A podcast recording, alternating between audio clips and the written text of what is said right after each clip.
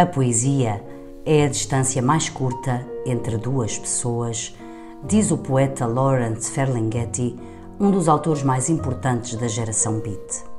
Com este podcast, procuramos aproximar-nos das escolhas poéticas dos nossos convidados, esperando, desta forma, ficar mais perto deles e conhecê-los melhor.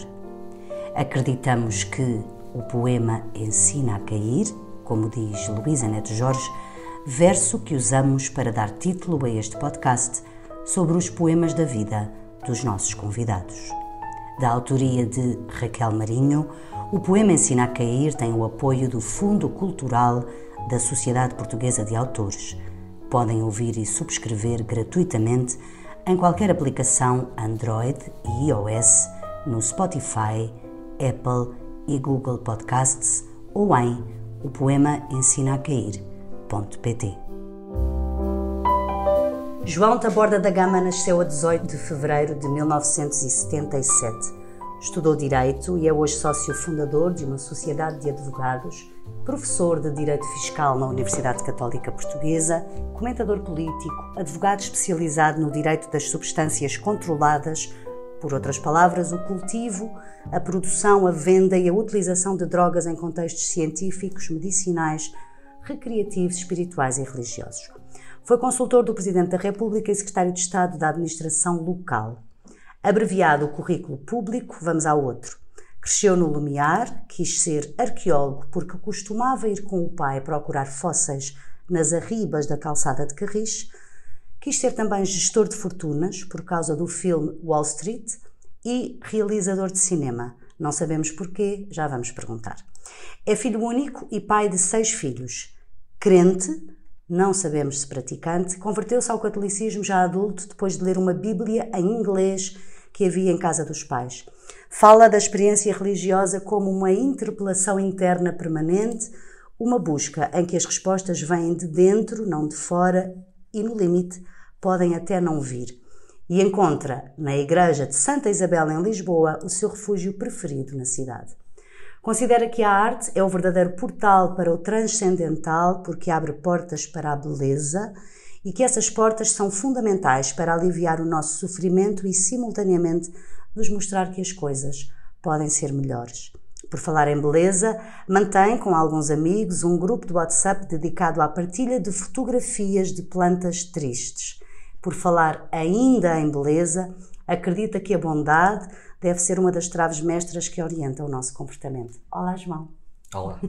Obrigada por vires ao podcast do Poema Ensina a Cair para falarmos das tuas escolhas poéticas e eu referi aqui esta questão da, do teu grupo do WhatsApp das plantas tristes porque ela está numa crónica que tu uh, escreveste no Diário Notícias, quando escrevias para lá, e me pareceu uma coisa bastante poética. Concordas com esta ideia de que um, amigos andarem a fotografar plantas tristes na cidade é assim, também é poesia? Eu acho que sim, é poesia concreta. É, há, há, muita, há muita profundidade naquelas plantas que estão nos halls de entrada dos prédios, uhum. abandonadas, mas que não são abandonadas, elas são cuidadas por alguém, não têm dono, uhum. não é? Há muita coisa... Ah, são essas, vocês são essas. fotografam essas que não têm dono, é isso? É, são, são as plantas que estão no hall de entrada dos prédios. De quem okay. é que elas são? São do prédio, do condomínio, da porteira, de quem, quem é cuida delas. Quem é que cuida, sim. Há um pouco também isso nas repartições públicas, há alguma discussão sobre a propriedade de plantas, eh, e, mas é, é mais difícil de fotografar e, portanto, nós sempre achámos, um conjunto de pessoas inicial, que iniciou esse grupo em 2017, eh, que elas mereciam alguma eh, reflexão e difusão. Eh, e também, se calhar, alguma algum tempo livre a mais ou algum Exato. dos membros do grupo e decidimos formar esse grupo que hoje em dia, digamos, já não se partilham só essas plantas, mas então, isso foi, foi o início. Evoluiu para quê agora? Uh, há, sub, há subgéneros, há cabeleireiros de primeiro andar, é também um pequeno subfetiche desse grupo, há coisas relacionadas com columbofilia e pombos, hum. são assim, uh, mas são, são essas. Isso é todo um mundo, não é? É todo um mundo. é todo um mundo. E, e, mas, mas olha, depois percebi hum. que, até durante a pandemia, que havia muita gente que já tinha teorizado sobre plantas de escritórios. Ah. E durante a pandemia elas ficaram abandonadas e, portanto, falou-se um pouco disso. Claro, uh, claro. Foi muito, foi muito interessante perceber que havia pessoas com interesses tão, tão estranhos. Portanto, o nome uh, plantas tristes uh, deve-se apenas ao facto de elas não terem supostamente um dono. Porque não são muito bonitas. Ah, também não são okay. plantas muito bonitas, são plantas banais, uh, são plantas que normalmente pouco têm a ver com o espaço onde estão. Uhum. A estética dos, do, do molde de entrada de um prédio em Lisboa é, digamos, no mínimo questionável. a harmonia, a beleza, normalmente é uma justa posição de elementos eh, que refletem a vivência do prédio e que tem alguma beleza pela vida que reflete, mas esteticamente não. Nem não por é, isso. Nem por isso, ou pelo menos é uma estética, digamos, não não prazenteira numa, numa primeira aproximação. O que, é, o que é interessante também nessa ideia, nessa vossa ideia de, de, de, tu e dos teus amigos, é que, por causa disso, têm, digamos, um outro olho, um outro olhar quando andam neste, neste tipo de sítios, não é? Ou seja, Sim. qualquer pessoa que vai a uma repartição à partida já não vai muito contente, porque à partida, pronto, vai ter de esperar e não é propriamente uma coisa muito agradável. Mas se andarmos à procura de alguma coisa, e neste caso até de plantas, pronto, já, já tem aqui um elemento diferente, não é? É? Muda o olhar. Sim, sim, sim, muda, muda claramente o olhar. Aliás, um, um dos membros do grupo uh, estava em Algés a ter, tentar tirar umas fotografias, mas o sol batia nas portas e ele teve que se aproximar. Era num domingo à tarde, e depois um, um policial paisana, que estava, devia, devia viver ali, veio-lhe perguntar o que é que ele estava a fazer e identificou-se porque achou muito estranho. E ele ficou naquele dilema de dizer que estava a fotografar para um grupo de WhatsApp tem plantas tristes, que não sei. Mas foi o que ele disse e o polícia olhou para ele e não disse nada. Ou seja, como quem disse, é tão louca essa resposta que nem vou sequer preocupar-me com poder exato, ser um, um, um, ladrão que vai assaltar. E, e, e isso obriga, obriga, a esse, obriga a esse novo olhar e até a olhar para, para plantas. Há, há uma. Há, isso, mas isso já há um livro, já há um livro com fotografias, mas outra coisa, uma situação, um quadro muito interessante são pessoas a, a carregar plantas e flores, não é? Uhum. Mas isso já é mais comum serem fotografados até por fotógrafos famosos, mas pessoas a andar com flores e com plantas, essas pessoas têm um ar eh, sempre vencedor e fizeram algo, estão contentes do que estão a fazer. Sim, uh, mesmo que não seja. Mesmo que não seja numa ocasião feliz, mas. Claro, não... naquelas datas, as efemérides em que vemos muita gente com flores na Sim, rua, não é esse o caso. Não, Quando compras pessoa, uma planta, uma planta levas uma planta para casa. levar uma planta para casa, não é? É sempre difícil de carregar, portanto, Exato. não, nunca é uma coisa, não dá para esconder, vem à, vem à vista, não é? Tens plantas em casa? Uh, tenho, mas não sou um grande jardineiro, mas tenho plantas em casa. Mas portanto, não és tu que cuidas? Eu cuido, mas cuido mal. Cuidas mal, cuido não é? Mal, não tenho... há, há, muito também esta, esta ideia, eu conheço muitas pessoas que, uh, cuidando bem de pessoas e cuidando bem até de animais, com as plantas as coisas não lhes correm assim tão bem. É, há muitas teorias sobre isso, já li sobre isso. Uh, já leste? Acho que tem a ver com alguma. Uh, uma, um livro muito giro que vai ser agora traduzido em português de uma psicanalista e psiquiatra do Reino Unido chamado Sue Stuart Smith, chama-se The Well Garden Mind, já não sei como é que traduziram para. A mente bem jardinada, não sei se uhum. traduziram assim para português, ainda não saiu. Eh, ela um, fala muito sobre, a, sobre o, o, a, ou seja, como é que as plantas eh, nos obrigam a confrontar-nos com a nossa finitude, com a vulnerabilidade, com a morte, com a fragilidade, com aquilo que não controlamos. E, portanto, o que eu retiro daí é que quanto maior a nossa dificuldade de nos confrontarmos com isso, maior dificuldade temos em confiar numa planta, em em aceitar que ela vai morrer, em aceitar até a sua renovação, em saber que se tem que cortar para aquilo crescer, são tudo decisões muito, muito difíceis. E... É, que, é que visto fora até pode parecer uma coisa simples, mas pelos vistos Há não é. Simples, não é? Para pelos vistos, não. cuidar uma planta não é assim uma coisa tão não é. simples, é. não é? Olha, outra das coisas que ficámos a saber uh, quando lemos as tuas crónicas, e eu li algumas para esta conversa contigo, é que eventualmente, eventualmente, tu gostas de escrever mais do que uh, aquilo a que a tua profissão te obriga, por seres advogado, aquilo que a tua profissão de professor te obriga. Eventualmente tens umas uh, saídas para fora desses carris profissionais na escrita, ou não? Acho que todos temos, não é? Todos, todos, todos, todos, todos cometemos, todos cometemos esses, esses devaneios ou essas Uh, sim, eu, tô, eu, estou neste momento a escrever um, um, um, pequeno livro, um pequeno livro, um ensaio uh, sobre Lisboa. Uh, Não é sobre Lisboa, toda Lisboa, mas com as técnicas ou com a, digamos, inspirado em várias, uh, várias obras, da, digamos, da área da psicogeografia, ou seja, da nossa relação com o espaço, como é que o espaço influencia as pessoas, as cidades influenciam as pessoas, que deriva do, do movimento da deriva francês, e, e é, uma, é um tema que me sempre, sempre não, mas há muito tempo me apaixona, e, e e, e, intuitivamente eu também pensava a cidade um pouco dessa forma e a minha relação com a cidade e porque é que há bairros que nos fazem sentir de certa forma e prédios e espaços, não é? A, relação, a nossa relação com o espaço, com o espaço urbano, com o espaço edificado e, e, e comecei a escrever e vou publicar talvez em 2024 um, um pequeno livro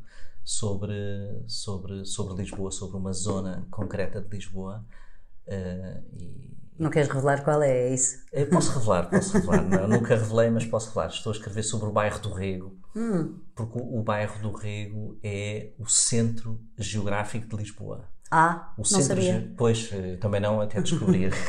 Ou seja, não é falado assim. Portanto, o centro Sim. de Lisboa é o bairro do Rego. Eu acho okay. que isso é muito simbólico, porque o bairro do Rego é um, é um enclave em Lisboa, não é? Uhum. Está rodeado de linhas de autoestradas e de linhas e de linha, de linha férrea. Uhum. É um bairro que mantém a sua característica e a sua autonomia. É um bairro que não é de atravessamento. Ninguém passa pelo bairro do Rego sem ter de ir ao bairro do Rego. Uhum. Tem uma evolução social e socioeconómica muito interessante e, e portanto é, é, quase como que uma ilha dentro, dentro da cidade. E, e, e aquilo que me desafiou a escrever, eh, inspirado no bairro do Rego, não é uma história, nem, nem nada disso, é, é, o facto de eu não ter nenhuma relação com o bairro do Rego. Eu tenho zero relação com o bairro do Rego. Portanto, todas as experiências são, são novas. Portanto, tens ido lá fazer, tenho digamos, ido, tenho ido, visitas tenho, de campo, não é? Exato, exato, exato. Mas para perceber também a relação das pessoas com o bairro, também é isso? É, sim, mas é mais a minha perspectiva, okay. não, é, não é uma história Portanto, é uma coisa de observação, é uma, não é? É uma, é uma coisa é de observação. é, uma, é uma coisa usando terminologia do, do Perret, que seria quase a tentativa de esgotamento de um lugar, não é? Okay. Ou seja, a tentativa de apreender algo que está muito distante das minhas coordenadas afetivas urbanas de uhum. Lisboa. Uhum. Uhum. E isso é, é, um desafio muito interessante, porque escrever sobre, sobre, sei lá, sobre o castelo, todos temos alguma relação com o castelo, ou de visita, ou de beleza, ou ou sobre a parte mais histórica de Lisboa, ou sobre o bairro onde nascemos, onde trabalhamos, ou os sítios onde vivemos, onde viveu uma pessoa amada. Tudo isso é, digamos, é, é, despoleta um determinado canal, ou ativa um canal na nossa criatividade. Um sítio altamente característico próprio e unitário, com uma unidade própria, em que não há nenhuma relação emocional, é, é, um desafio muito interessante. É, é, mais interessante do que eu pensava até quando comecei. E, e é interessante o centro de Lisboa estar ali. O centro de Lisboa deslocou-se com o redesenho das, das freguesias hum. com o Parque das Nações. Hum. Portanto, o centro de Lisboa estava. Eh, estava no outro lado do, do bairro do Rego e, e desloca-se uns 200 ou 300 metros quando é acrescentada na zona oriental de Lisboa o Parque das Nações e, portanto, desequilibra. desequilibra claro, porque claro. desequilibra. Isto contando sem a frente ribeirinha na, na, no mapa de Lisboa, isto uhum. contando apenas com a, com a área terrestre, digamos uhum. assim, com o sol o que, terrestre. O que, o que também é interessante é essa, essa perspectiva de observação que é a forma como nós nos relacionamos com os bairros ou com os locais, mas permitindo ou aceitando que, que nessa relação há uma interferência, não é? No nosso estado de espírito, na forma como estamos. Claramente. Claramente. É isso. É claramente no nosso estado de espírito, no, no, modo como as pessoas se comportam, no modo como as pessoas se cruzam, desde, desde o desenho urbano que faz com que as pessoas sigam sempre o mesmo trajeto e, portanto, com que se cruzem com as mesmas pessoas. Este movimento, uh, este movimento nos anos 50 francês, do situacionismo e, da, e do, da deriva, do movimento da deriva, procurava um bocado reconquistar a cidade um pouco como ato de rebeldia perante o planeamento urbano. Ou seja, se nós daqui para, uh, para o bairro de Alvalade fazemos um determinado percurso, isso é pré-determinado por alguém, isso vai uh, caracterizar as nossas interações, quem encontramos, as lojas que vemos, o modo como nos dispomos. E, portanto, eles propunham uma série de exercícios um pouco surrealistas, no verdadeiro sentido uhum. da palavra, de olhar para a cidade de outra forma. Por exemplo, um muito famoso era numa, numa carta de Paris, deixar cair uma moeda, desenhar um círculo e depois tentar fazer aquele círculo pela rua.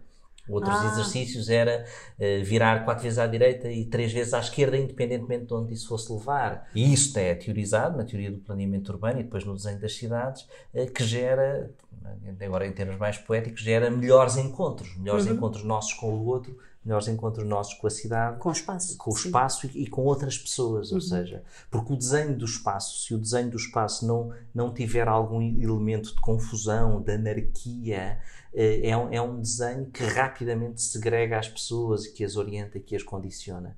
E portanto há também hoje já teorias de que o desenho das praças, as saídas dos metros devem provocar o cruzamento de pessoas. E o espaço é urbano está desenhado de uma maneira. se encontrarem em vez de se desencontrarem. Mesmo que pareça mais confuso, mesmo que pareça uhum. mais desorganizado, mesmo que seja mais ruidoso, mesmo que não seja eventualmente tão bonito, mas é melhor, digamos, para, para aquilo que é um projeto de sociedade e de vida humana. Uhum. O que eu também estava agora a pensar ao, ao ouvir-te é que Tu publicaste um livro sobre esta área uh, uh, de que falei na tua apresentação, que tem a ver uh, com as, as, as, substâncias, o uso das drogas para efeitos medicinais e outros. Pronto, isso é uma área de interesse profissional.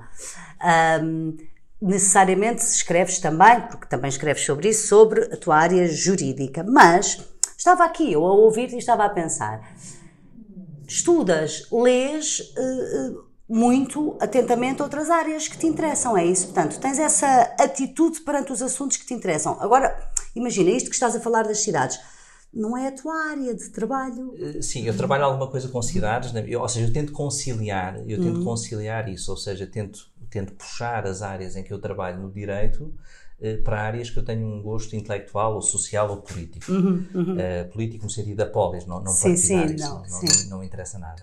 E, e, tento fazer casar essas coisas. Isso no caso das drogas, das substâncias controladas, foi muito possível. Ou seja, era uma área que eu tinha uma grande paixão há muito tempo, intelectual, curiosidade, e depois eh, consegui perceber que podia exercer advocacia e consultoria jurídica nessa área. Uhum. Isso foi muito bom na minha vida, isso foi uma grande transformação na minha vida nos últimos 10 anos, que me permitiu casar essas duas. Em matéria de cidades, também há áreas em, em onde eu consegui isso. E nesses temas eu leio, leio muito, sou curioso e leio muito. Eu não tenho um conhecimento enciclopédico, ou seja, tenho grandes buracos na minha cultura e naquilo que são as minhas leituras, mas quando gosto de um tema, eh, consigo, consigo, ou seja, é natural para mim ter um conhecimento profundo dessa, dessa área. Assim, sempre funcionei assim. Depois às vezes passa depois às vezes deixo de me interessar e, e muda a agulha para o outro lado. Mas durante um período pode ser insaciável. Sim, cidades e, e, drogas são duas coisas que me apaixonam profundamente. A arqueologia ficou na infância, nesses passeios pelas arribas com o teu pai? A história, a arqueologia é algo que eu não tenho nenhum conhecimento hoje em dia. Mas tinhas essa curiosidade? Essa ou curiosidade, era uma curiosidade que o teu pai é que tinha? Tinha essa curiosidade, os fósseis, era a arqueologia mais, essa parte dos fósseis sempre,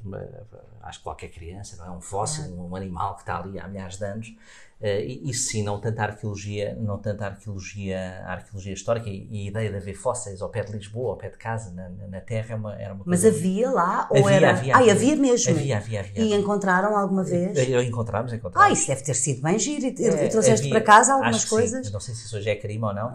Agora, não sim, hoje, agora já não conta, não é? Já Imagino que já pesquisar tenha Mas havia, havia aquilo, via-se as conchas e via-se as trilobites. Ah, isso deve ser um programa bem giro. Para mim, eu pensar fazer não sei isso. se ainda há isso. Há sítio em Portugal onde, onde há. Não, não, não, sei, não sei datar esse tipo de, esse tipo de fósseis que, uhum. que, que, aparecem. Que aparecem. E uh, gestor de fortunas. Wall Street, é isso? Isso era a influência dos filmes, achava aquilo o máximo, a pessoa gerir. Eu pensei assim, se calhar nunca vou ser milionário, mas há uma maneira de jogar com dinheiro, de brincar com dinheiro. É, brincar, estou, lembro perfeitamente dessa, de perceber isso, não é? Que é uma coisa que é? esses momentos em que a pessoa percebe que há uma coisa, um, que há uma profissão que não sabia que existia. Tipo, ah, isto existe, esta coisa existe. Exato, exato. Esta coisa existe. Entre a pessoa ter dinheiro e estar só a trabalhar numa empresa, há uma coisa que é gerir dinheiro. Hoje isso não me interessa nada, mas, mas lembro perfeitamente desse momento. Eras que adolescente? Não, era pré-adolescente. Eras pré-adolescente, 12 ou 13 anos. Não, tenho... Portanto, foi assim uma depois fui para a Economia, na, no liceu fui para a Economia, ainda nessa área, depois da última hora Eu mudei sei. para Direito. Décimo segundo não foi, mudei mudaste. para Direito, para... também que é que nem sei porquê, estava, estava a falar o telefone com a Inês, que era a minha namorada à altura, e disse, olha, vou-me inscrever em Direito. Inscrevi-me em Direito, foi assim, ninguém da minha família é de Direito, não é, sabes o que é que aconteceu? Não sei, foi uma coisa muito, hoje diria muito esotérica. Na altura foi assim um impulso, mas hoje se calhar tinha outro significado. E eu até li numa entrevista que tu deste que não, não foi certa, essa mudança para direito não foi certamente por achares uh, que os advogados, uh, já não lembro qual foi a expressão que tu usaste, mas a ideia é À luz do que sabes hoje, se fosse por pensar como é que são os advogados, se calhar nem ias. Foi isto mais ou menos? Não Será? sei, não- não? Não? Ou seja, que é uma vida difícil, Ta- talvez a, advocacia. Eu, não, eu não conhecia nenhum advogado, ou seja, eu Ok. conhecia, havia um advogado, um amigo do meu, do meu pai, que era que eu gostava muito, que era o Zé Luís Nunes, que era deputado do PS, que era por aí que eu o conhecia. Mas era assim o único advogado que eu conhecia, que às vezes, mas nem- não falava muito da advocacia, não era Ok. aquela coisa de. Ok, ok. Acho que foi, foi uma coisa que eu só posso atribuir hoje a um, algo mais esotérico do que, do que real, porque eu não tinha nenhuma. Eu gostava de economia, aliás, depois em direito acabei por trabalhar muito na área fiscal, tem números, tem a ver com, com dinheiro. Com... Eu gostei, era bom aluno na matemática, gosto de matemática e da parte financeira. Hum, não sei, não, não sei explicar. Não- aliás, nessa altura, os meus amigos, os meus amigos, nenhum ia para direito, eles continuaram na área de Foram economia. todos para a outra área. Eh, Depois alguns voltaram para direito, mas, mas, ou seja, nem era. Não, não sei. Não sei gostaste explicar. do curso? Gostei, gostei do curso. E aluno, foste bom aluno, curso, não é? bom aluno, gostei do curso. Mas foste sempre bom aluno ou foi só na faculdade? Não, não, fui sempre bom aluno. Porquê? sempre- Foi sempre, ou seja, não sei. Mas és daqueles bons alunos muito estudiosos ou... Não, na faculdade tive que estudar bastante. Isso, aliás, foi uma, foi uma diferença, porque no liceu eu era bom aluno e não, o grau de, de, de estudo não era assim muito forte, não era preciso. E depois na faculdade, mais exigente e em, em concorrência com pessoas vindas de todo o lado, boas, não é? Eh, Percebi que se não estudasse bastante que, que ficava para trás. E, e, portanto aí tive que estudar muito, mas, não- mas não era um marrão, quer dizer, se calhar para muita gente era um marrão, mas eu não me considerava um Não, marrão. não te sentes, pelo menos não te sentias assim. Aliás, cada vez acho que devia ter estudado mais. Ou se- ou seja, eu sou a olhar para trás, acho que. Porquê? Porquê que dizes isso? Porque há alturas em que o cérebro está mais fresco para adquirir conhecimento e, portanto, É treino, é? leituras, É questão leituras feitas aos hábito, 20 anos, eh, se calhar perdi tempo com outras coisas, livros que não li, que hoje já não vou ler. E é- Uhum. Tens é essa que angústia também dos penso. livros que não vais ler. então, isso, isso tenho muito. Isso tenho, acho que toda a gente. Mas compras na mesma, sabendo Claro, que não. claro. claro, claro, que porquê? é, que é uma coisa que eh, é uma, isso deve haver um estudo neurológico sobre isso, não é? Porque há um momento em que produz um reward e a pessoa é quase como que uma substituição da leitura ou uma, digamos, uma eh, parece que vamos ler só por comprar e depois rapidamente é, é ansiogénico porque engrossa a pilha de livros que não se lê. Não é? Portanto, isso acho que todos, todos sofremos disso. Mas, mas não, sou um, não sou um comprador compulsivo, compro muitos livros, mas tenho, tenho amigos. E o que é que lês mais?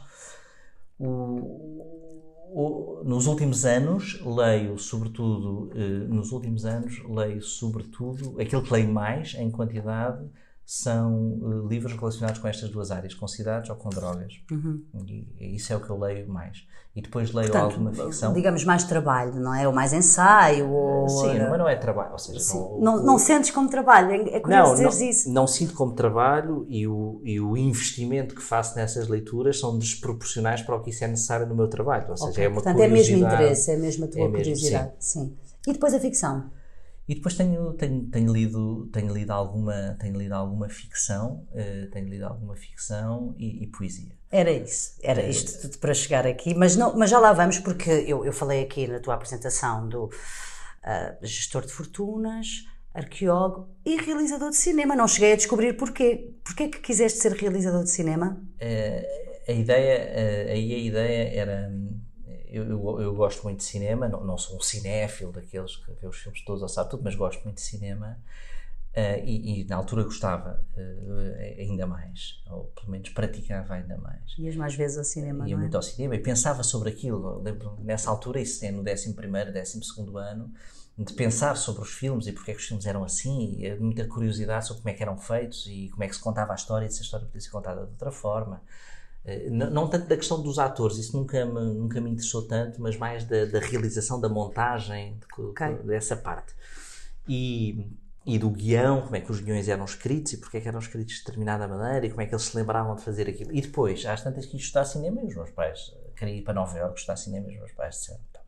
Vocês mandaram-me dar uma volta. Não dizer, ah, tá bem, mas primeiro tiras direito e depois vês isso. E depois tu logo vês. abandonaste a ideia. E depois abandonei, abandonei a ideia e, e bem, porque, ou seja, acho que sou, eh, sou melhor, mais, tenho mais, mais sucesso e maior felicidade eh, a fazer o que faço do que eh, talvez no cinema. A gente nunca sabe os percursos alternativos ou as estradas que não tomamos, mas diria que pelo que vejo e pelo que sei da, digamos, da dificuldade que é Os teus, São- os teus pais aconselharam-te bem. São- Agora, visto, visto daqui, deste, deste ano em que estamos, A- não acho é? que sim, acho que sim, mas eu sou muito teimoso e eh, eu sou muito teimoso e não sei se morrerei sem fazer um filme.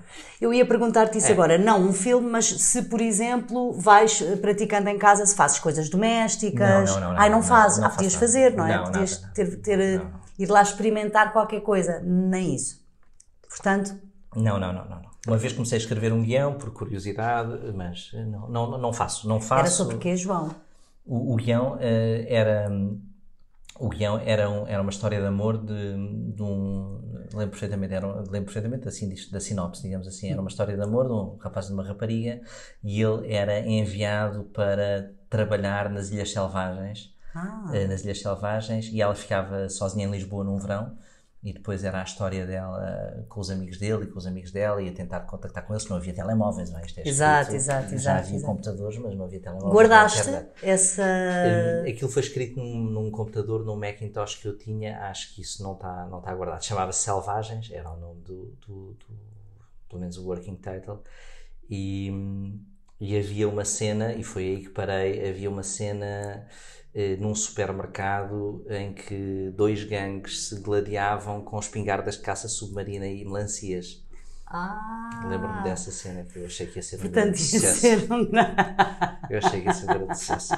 Pelo menos graficamente já é apelativo, Era gráfico, não as é? Era melancias assim, explodiam com os arpões com da caça submarina. Uau, mas metia já assim crime e tudo, Metia, portanto. metia, metia. Era uma, coisa com, já- era uma coisa com violência. Olha, e voltando ao, ao, ao tema onde estávamos antes desta deambulação cinéfila, ah, e poesia, lês poesia? Sim, sempre li muita poesia. Sempre. Não só porque eu tenho algum déficit de atenção e, portanto, livros grandes eu tenho muita dificuldade, eh, muita dificuldade mesmo em persistir e em não mudar e em não saltar uns para os outros. E, e a poesia eh, tem essa, tem, sempre teve esse atrativo, não é só esse, mas esse, esse foi um deles. E, e depois a, a a- possibilidade das releituras, das releituras sucessivas. É uma coisa- Voltas aos poemas Sim, sim, de sim. que que- gostas. que Muito, muito, muito. Porquê? Porque é bom ver novos sentidos, pensar, coisas que já se conhece. Isso, eu raramente releio livros, eh, ficção, eh, prosa, ficção, prosa, eh, mas, mas, mas poemas volto sempre aos mesmos. Às vezes até penso estou sempre nos mesmos, devia agora experimentar novos poetas, ou novos, ou novos poemas do mesmo, ou dar oportunidade a poemas que não gostei, ou essas coisas. Quando é que começou essa relação com a Ai, poesia? muito cedo, muito cedo. Não, não sei, por acaso pensei nisso eh, quando, quando, quando co- combinámos falar, porque pensei que isso era, era interessante pensar nisso, e, mas não cheguei a nenhuma, a nenhuma conclusão. Não, sei lá. Mas lembras-te se gostaste de poesia primeiro na escola, pelo programa escolar, porque nós damos poesia na escola, ou Em foi casa, com- em casa, com os livros que tinhas foi em casa? A minha mãe era professora de português e, portanto, também havia muitos livros escolares de outros anos e até coletâneas de poesia. A minha Uhum. mãe gosta muito de poesia e, portanto, eu acho que foi em casa, foi em casa. Lembro de Fernando Pessoa, Camões, de, dessas, desses dois serem assim. eh, Portas de entrada, portas de entrada, nunca gostei muito daquilo que se estudava, do Gil Vicente e tal, nunca achei piada nenhuma, mas, o, ma- mas lembro-me com o Fernando Pessoa eh, e a ideia dos heterónimos, lembro de ser pequeno e de, essa ideia, ah, escreve com três, são três pessoas diferentes, chama-se pessoa, tudo aquilo são coisas muito, muito gráficas, não é? Muito tipo. E que têm vários níveis, não é? O Fernando Pessoa tem estes vários níveis, é é? uma criança, e depois, sim. mas consegue sempre ir evoluindo. E, e lembro-me lembro disso, de levar livros no verão, levar livros estar à beira da piscina a ler, Alberto Caeiro, Ricardo Reis.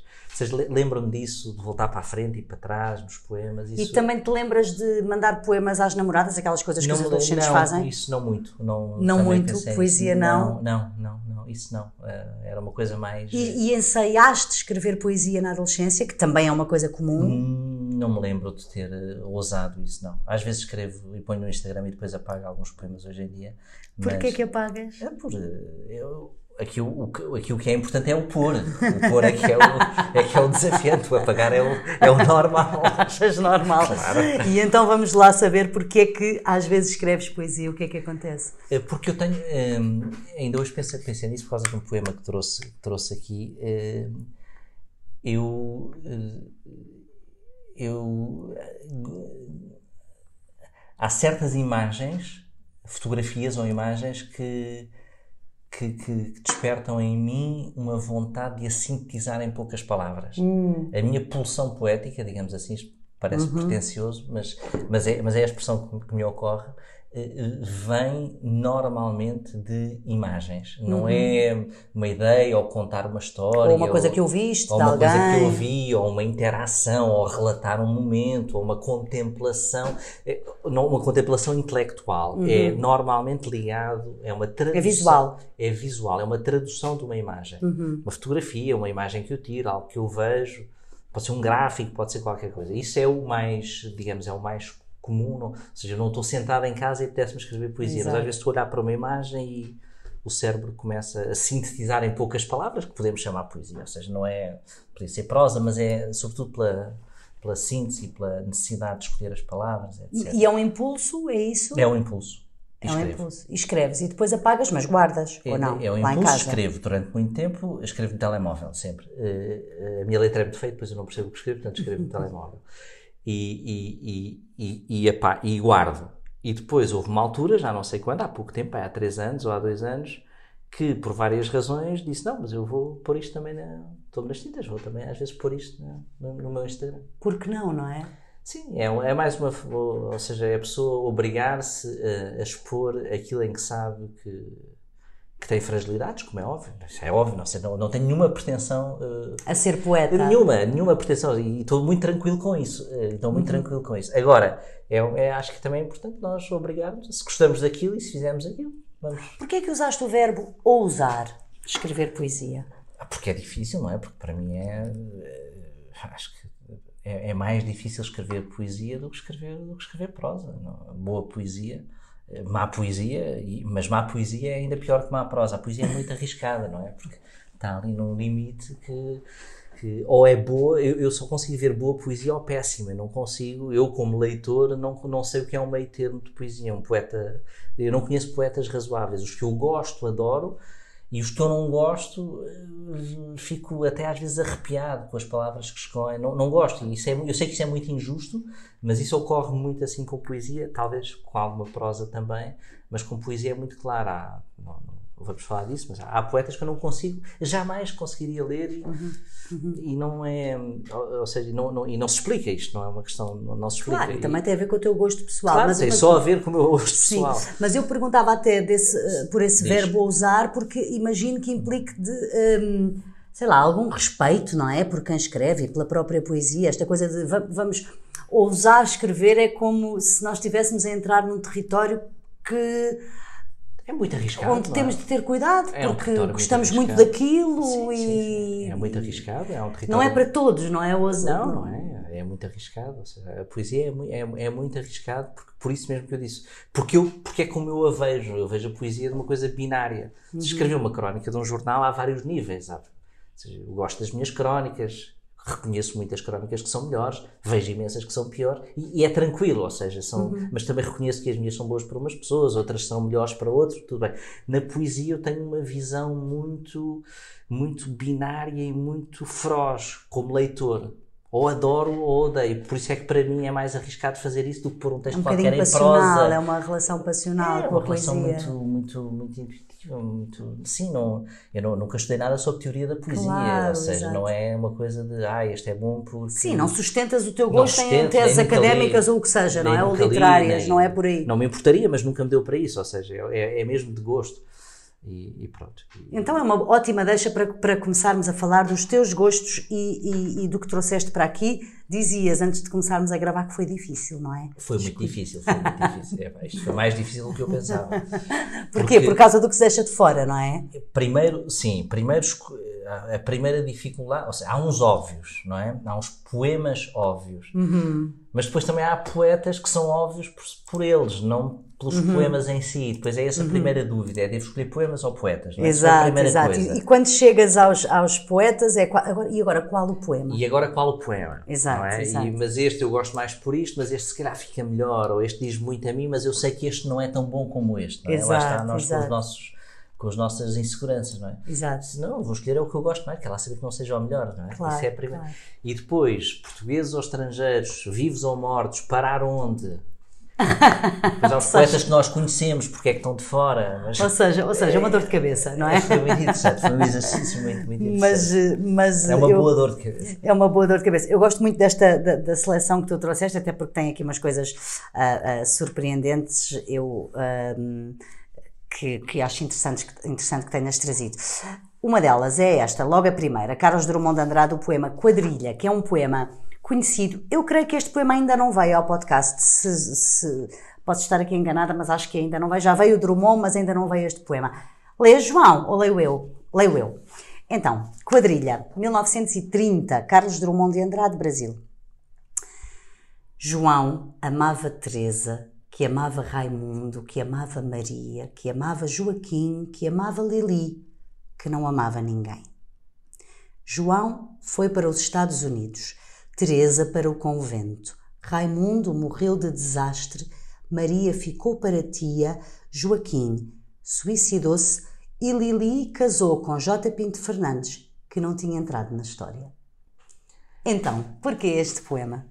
Este poema tem uma, tem uma explicação, eh, tem uma razão pessoal. Eh, na escola, já não me lembro em que ano, uma professora, uma excelente professora de português que eu tive, eh, lançou-nos o desafio de escrever um conto a hum. partir deste poema. Ah. Ou seja, este poema era o mote, depois cada pessoa tinha de escrever, cada pessoa, ou quem quisesse, já nem sei se era obrigatório ou não, escrevia um conto. Eu escrevi um conto que não me recordo nada, absolutamente nada, Uh, mas que ganhei um prémio. Ah! E portanto uh, fiquei muito contente nessa O prémio foi dizer-te que tinhas ganho ou foi alguma coisa? Deram-te um livro? Ou era um coisa? certificado, acho ah, que era um certificado. certificado. O melhor contista do oitavo ano, ou do, já, não, já não me lembro, ou do sétimo ano, não, não, me lembro mesmo. E, mas mas, portanto, isto, isso obrigou-me a ler este, eh, a, a, ler este poema logo na altura uh, e transformá-lo em história, não é? O que é que havia por trás disto? Uhum. E esse exercício foi, foi muito, muito interessante e, portanto, fiquei com uma ligação a este poema, que é um poema muito, muito, muito interessante, não é? Ele chama-se Quadrilha, diz-se que é inspirado naquela dança de salão oh, é, é, que eles, os pares trocam, mas eles aqui não trocam, não é? Pois isto não, aqui é um desencontro não. absoluto. Não. Essa interpretação que eu li, isto é um desencontro, parece um eterno desencontro, uma dança das cadeiras em que ninguém se encontra, uhum. não é? Uhum. Temos aqui. E foi isso é, que tu contaste, não te lembras deste já conto, não, lembro, não é? Já não, não me lembro é bem, não vou. Mas portanto, arranjaste uma vida para o João, para a Teresa, para o Raimundo. Pessoas, aquelas pessoas que foram para os Estados Unidos, quem era, já, já não me lembro. J. Pinto Fernandes, E depois há o J. Pinto Fernandes, não é? Que tem nome de, de tem nome de gabinete de técnicos oficiais de contas. Até ou, parece português, não parece é? Parece português. Parece. Pinto tem aquela outra conotação no Brasil. Eh, é muito interessante, vem com a abreviatura, não é? E ela, e ela, e ela que não amava ninguém, não é? É a única que acaba casada que é muito também é muito muito enigmático e, e depois há Lily a, aquela figura mitológica Lilith sim a Lilith há, sim, há várias sim. interpretações sobre este poema por aí se esquece não é a mulher demónio que mas ela é que casa com alguém que não está na história não é depois temos as mortes o suicídio um que morre de desastre temos mortes para a vida, não é? Alguém que sai do Brasil, uhum, supondo que uhum. se passa no Brasil para os Estados Unidos, a que vai para o convento. Um convento. Uma que fica para ti, assim meia pendurada, não é? E tu, tudo aquilo é, é, descrito com uma, com uma ironia ácida e um desencontro, e um desencontro absoluto. Isto depois é retomado naquela música do Chico, na, uhum. na Flor da Idade, não é? Uhum. Mas aí são outros que se amavam e já mais parece que haver mais, mais, mais correspondência. Segunda escolha, Sofia de Melbreiner o poema Mãos, que está no livro Coral. Tens aí? Lê, lê daqui do livro, que é mais uh, interessante ler do livro. Então vamos lá ouvir. Mãos, côncavas de ter, longas de desejo, frescas de abandono, consumidas de espanto, inquietas de tocar e não prender. Porquê este? Isto é, na Sofia de Melbrenner é, é uma dificuldade absoluta, aí foi uma dificuldade absoluta. E aí escolhi, eu conheci este poema há muito tempo e escolhi, escolhi porque é um poema sobre o corpo, sobre a pessoa e sobre o corpo. E, e tematicamente não tinha muitos sobre isso e, portanto, escolhi. E, e, ela, como ninguém, fala do corpo e, e escolhe as palavras. É um, é, é, é, impressionante, não é? Que as diferentes posição, posições das mãos parecem um pouco as, as, as mudras do yoga, não é? Uhum, uhum. Uh, e, do, e, do, budismo. Uh, fala das mãos, mas nunca fala delas abertas ou fechadas, que é um modo normal de nos referirmos a, ou seja, que seria, não há mãos abertas nem fechadas, há côncavas, longas, frescas, consumidas, inquietas, não é? E isso é muito, é, é, muito. E depois acaba com esta ideia, não é? Inquietas de tocar e não prender, que de é. facto é, uma, é, é, mesmo um verso de inquietação, não é? Que, é. que, que, te transporta para a inquietação, não é? Desta ideia e de ela, tocar. É, e, o toque, não é? A questão do toque, toque a importância Sim. do toque, Sim. que é muito comum na, na, na poesia dela. Uh, mas elas ficam inquietas porque tocam e não prendem, não é? Que é a distinção de amor, não é? O amor toca, mas nunca prende. E essa inquietude, a possibilidade do fim, a possibilidade de, do abandono, não é? E mesmo a escolha de palavras, não é?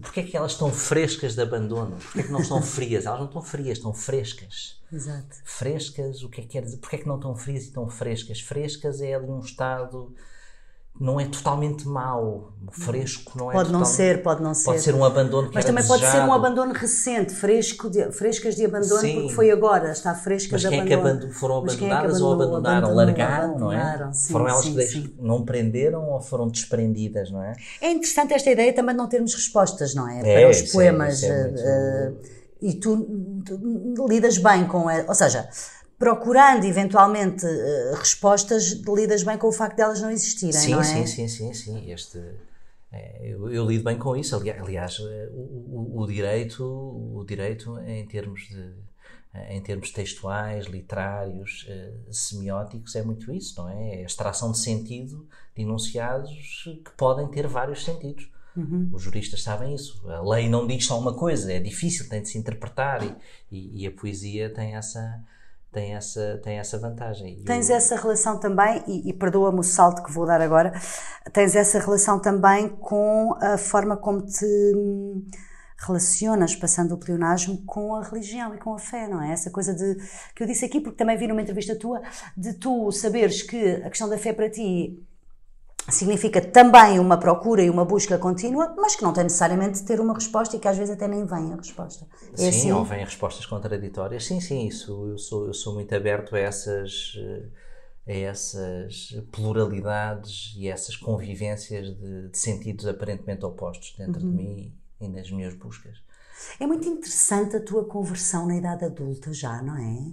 É, é, quer dizer, Sim. não é obviamente caso único, mas é Sim, interessante uh, porque normalmente as pessoas, uh, digamos, são encaminhadas ou pela família ou essas descobertas são feitas numa fase mais, mais prematura e é interessante, já estudavas, já estavas na faculdade. Estava na faculdade. Certo, na faculdade. Com essa, e foi de facto uma Bíblia em inglês que tinhas em Sim, casa. Sim, comecei a ler, eu acho que eu acho que isso teve, não sei se já disse isso ou não, mas isso eu acho que teve impacto porque quando lemos as coisas em inglês elas estão um pouco mais distantes e dos nossos preconceitos, de de referências, uhum. de referências até culturais e, portanto, ler as coisas em inglês dá algum distanciamento e as coisas começaram a, a operar em mim. Eu acho que tinha uma. Acho que isso é o início de uma busca em mim de, de do transcendente e, e, é feita ali através de, da Bíblia que estava mais à mão, da religião que estava eh, que estava mais à mão e que não, nós estamos a falar de mãos, não é? E, e, e, foi por aí e depois a, a estar aberto a dúvidas. Eu, eh, talvez alguém que se. Que, talvez, não sei, não sei se o que vou dizer é generalizável, mas para mim é natural que alguém que se converte em adulto eh, não tenha certezas absolutas, uhum. absolutas, esteja aberto à dúvida, esteja aberto a fases de maior fé e de menos fé.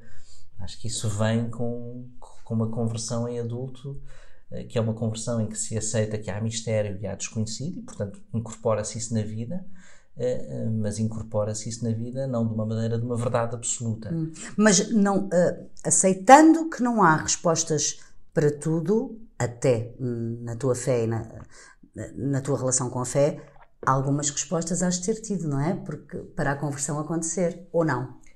Não, é, é, foi mais essa abertura, essa abertura a um mistério transcendente, eh, uhum. a, a, abertura que há algo para lá de nós, a abertura a, a, uma concretização desse algo que existe para lá de nós, eh, num ponto de vista histórico definido na pessoa de Jesus Cristo, e foi essa ligação. No fundo, uhum. no fundo foi essa ligação que na altura, eh, que na altura operou, operou em mim e de forma bastante bastante, bastante forte. Praticante, João? Hoje menos, hoje menos praticante. Porquê? E com, e com mais dúvidas. Não sei, acho que são fases. Não, não Podem ser fases, Sim, não é? Não, não, é, não me inquieta. Uhum. Não me inquieta. E, e dás uma educação religiosa aos teus filhos? E, Tiveste esse, essa vontade? Não, eh, não, eu não tive uma educação religiosa, não sei se por isso os meus filhos não têm uma educação religiosa. Uhum.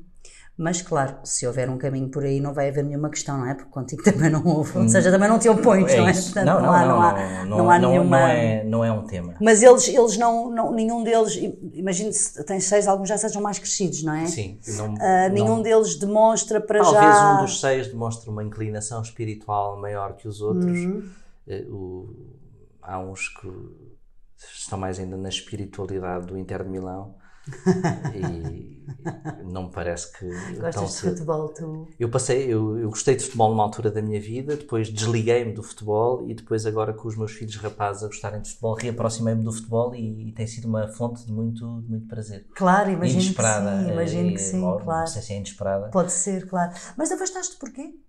Porque, porque foi uma decisão muito consciente. Em 2003, o, quando comecei a trabalhar e a fazer o mestrado e a estudar muito, o futebol estava a consumir muito tempo e o desporto, e lia os jornais desportivos e, eh, e, e pensei que não, não tinha tempo para tudo e, e- cortei, cortei radicalmente com o futebol. E depois, até uma história interessante, e, e cortei mesmo. Ou seja, como se lê aquelas histórias de pessoas com adição, de cortar em absoluto, não voltar aos mesmos sítios, etc. E depois em 2011 ou 12, já nem me lembro, eh, o Miguel Poiás Maduro veio, vinha, vinha a Portugal e convidou-me para ir ver um jogo amigável entre o Sporting, o meu clube é o Sporting, e, e a Fiorentina, que tinha mudado de nome entretanto, que ele tinha vivido em Florença. E eu, para estar com o Miguel, fui para conversar com ele, mas não me interessava nada a ver futebol.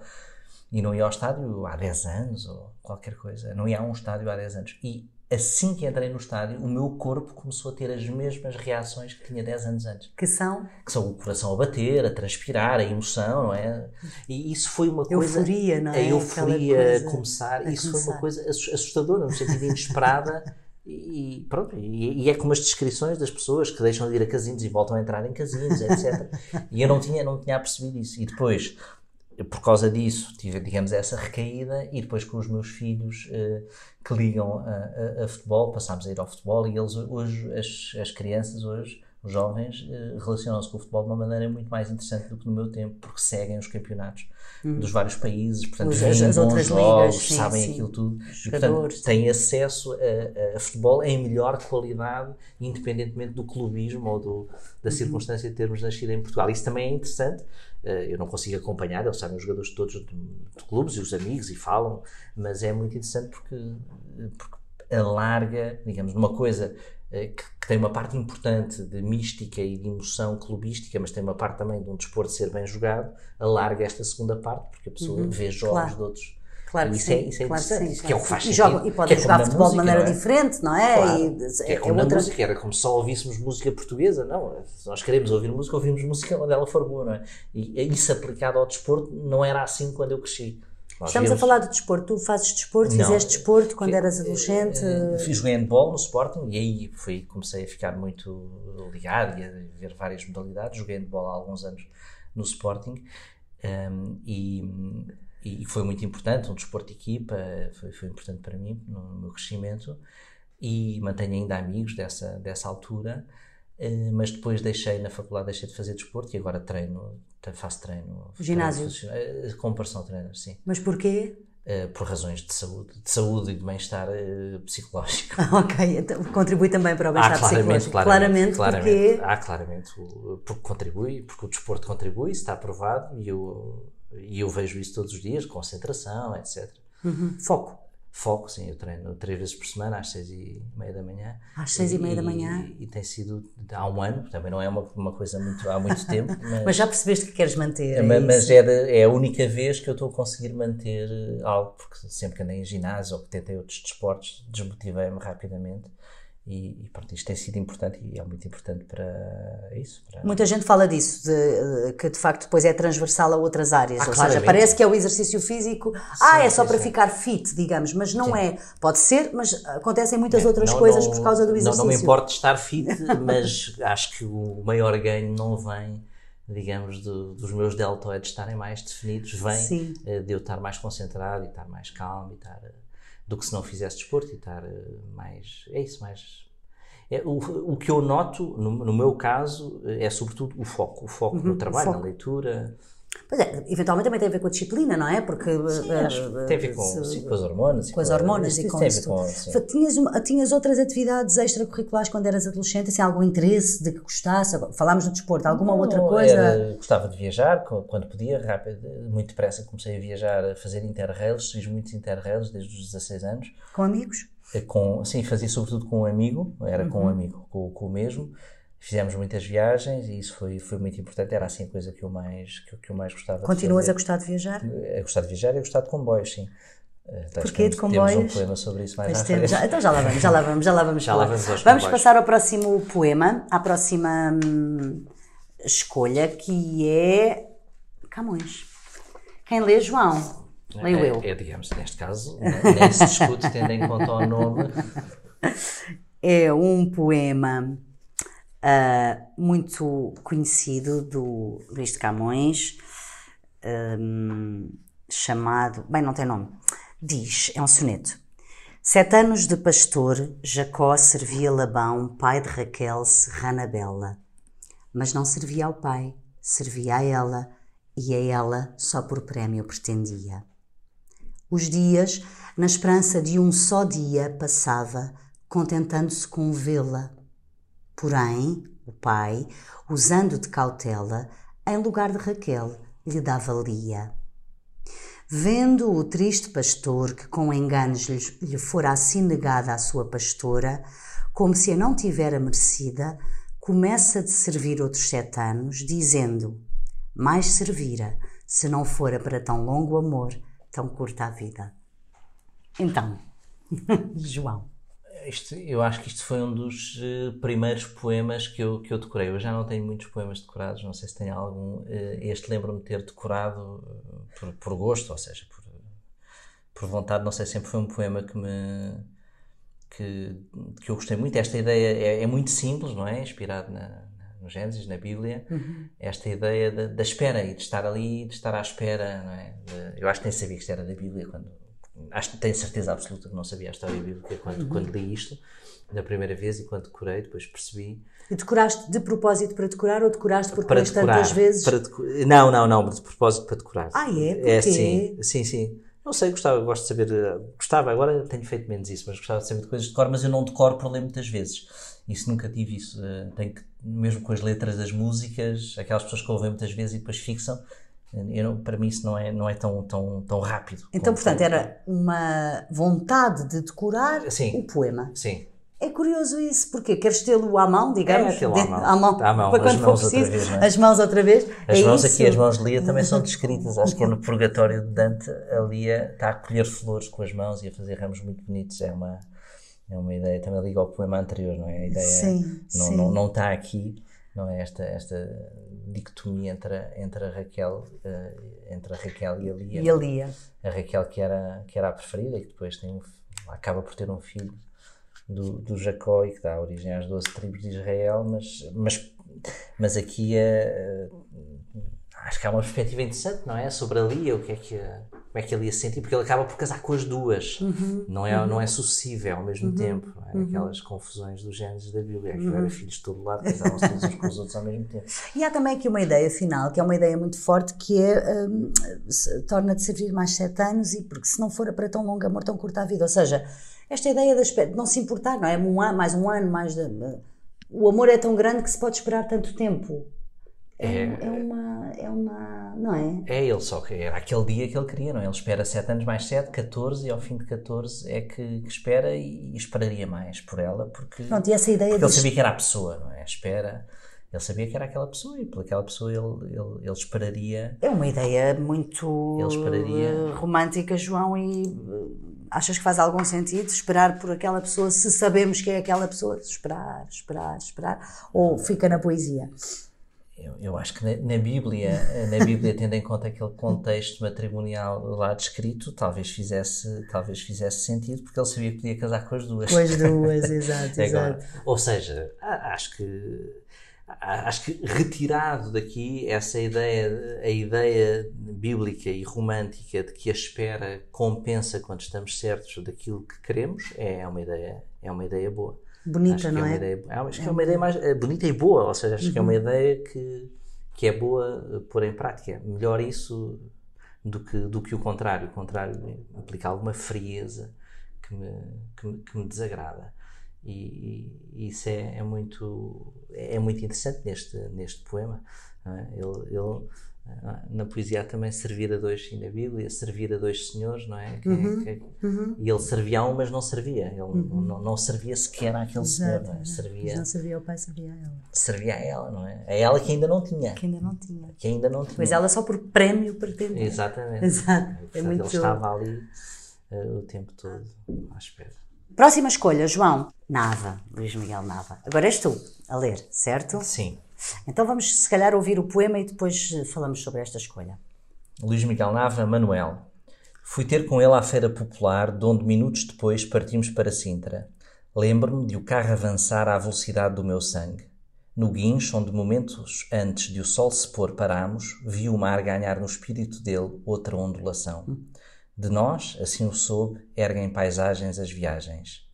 Entre a pele e o coração alçam-se as pontes. Muito bonito este último verso. Então, porquê este poema? Eu, eu gosto muito de gosto muito do, da poesia do, do, do, Luís Miguel Nava. é uma poesia muito muito forte, muito simples e forte. Para mim a poesia quanto mais simples e forte for, mais toca nos pontos que eu procuro. Quando dizes forte, é impactante. É forte, isso? é impactante, é, é, é, que provoca uma emoção com uma determinada palavra do concreto. E não, provoca uma emoção intensa. Não provoca. é adjetivação. Sim, é, sim, não é, sim. Não é emoção, adjetivação. Não é adjetivação. Pode ser adjetivação, mas não é a emoção provocada pela adjetivação, Uhum. não é? Uh, é é que a velocidade do meu sangue, não é? O carro avança à velocidade do meu sangue, não, uhum, uhum. Seja, não, não, há outra forma melhor de, nós todos percebemos o que ele está a dizer, claro, claro. não é? Há, há, outros poemas dele sobre o sal na pele, o mar na pele, a ondulação uhum, aqui uhum, também, a onda, são, são coisas, são imagens. Ganhar no espírito dele outra ondulação. É, são Sim. imagens muito, muito fortes que ele, que ele fazia como ninguém, um recurso e uma, uma arte que ele, que ele tinha como ninguém.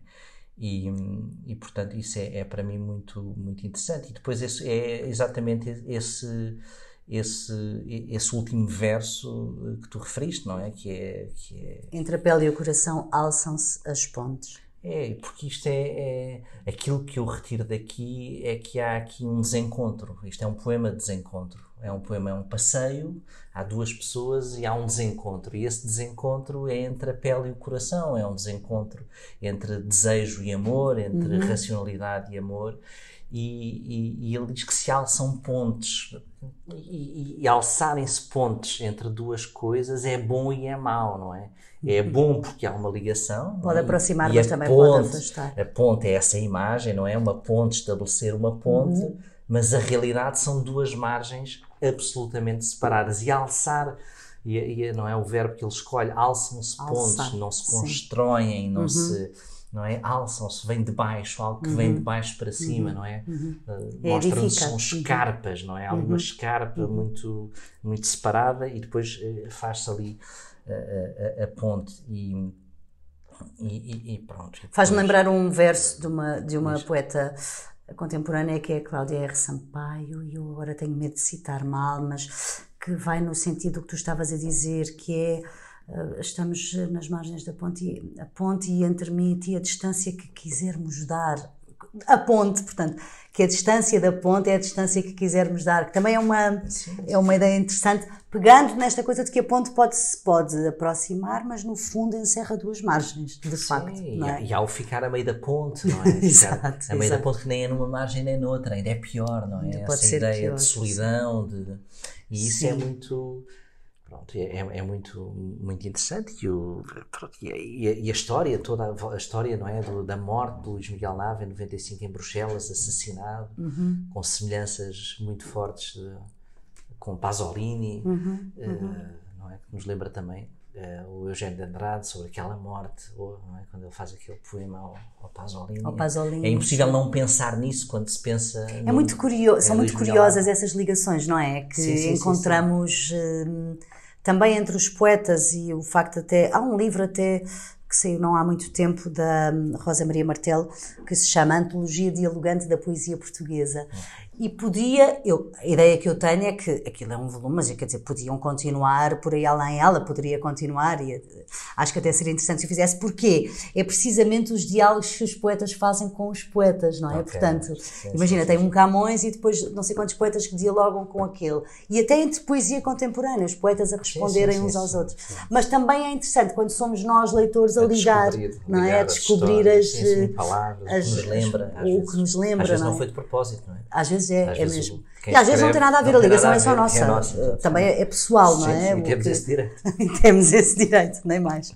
Seguimos, depois do Luís Miguel Nava, a Margarida Valdegado, para depois falarmos dos comboios. Leio eu este poema, não é? Deixa-me só ir buscar o livro que eu prefiro ler do livro. Este livro uh, uh, chama-se Mulher ao Mar. A Margarida Valdegato tem vindo a publicar uh, vários, uh, várias outras mulheres ao mar e acaba de publicar um que eu creio que se chama Mulher ao Mar e Corsários, pela uh, editora Mariposa Azual. E este é o primeiro Mulher ao Mar, que é de 2010, creio eu. Um, Intercidades. É um poema que tem uma, um ritmo de um comboio, de facto. Então, e é um bocadinho difícil de ler, eu vou ver se corre bem. Galopamos pelas costas dos montes, no interior da terra, a comer eucaliptos, a comer os entulhos de feno, a cuspir o vento, a cuspir o tempo, a cuspir o tempo. O tempo que os comboios do sentido contrário engolem, do sentido contrário roubam-nos o tempo, meu amor.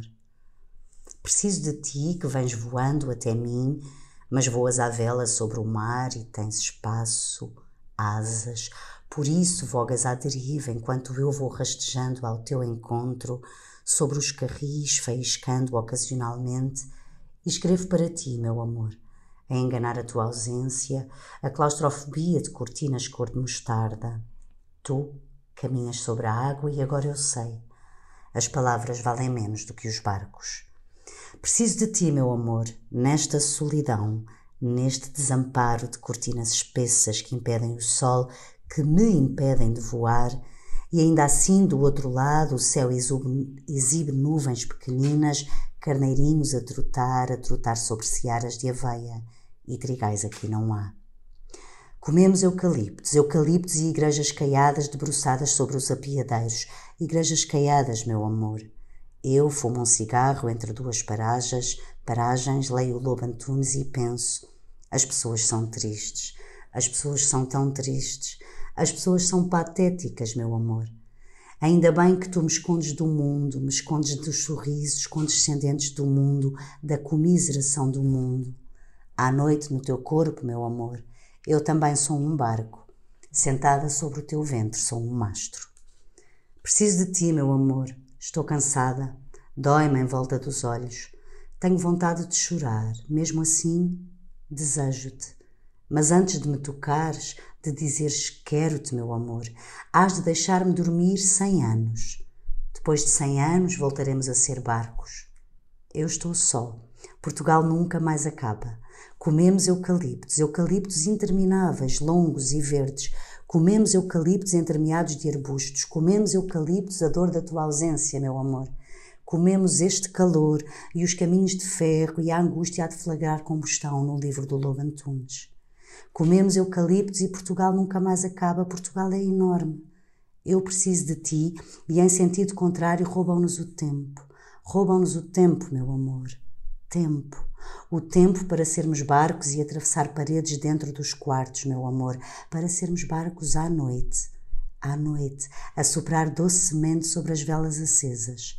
Barcos. É um poema muito, muito bonito. Eu gosto também muito deste poema da Margarida Valdegado. Porquê é que o trouxeste, João? Olha, eu, eu conheci este poema uh, por tua culpa e pela culpa de uma amiga comum uh, naquelas coisas que se faziam no confinamento, uhum. que eram sessões de Zoom, já nem sei porquê. Sessões uhum. de amigos, grupos, tertúlias, e, e numa dessas estavas tu e, e leste este poema e eu fiquei absolutamente nem sei a palavra, não, não, consigo dizer a palavra, não é maravilhado, não é apaixonado, não, foi desconcertado, acho que é a melhor uhum. palavra. Uhum.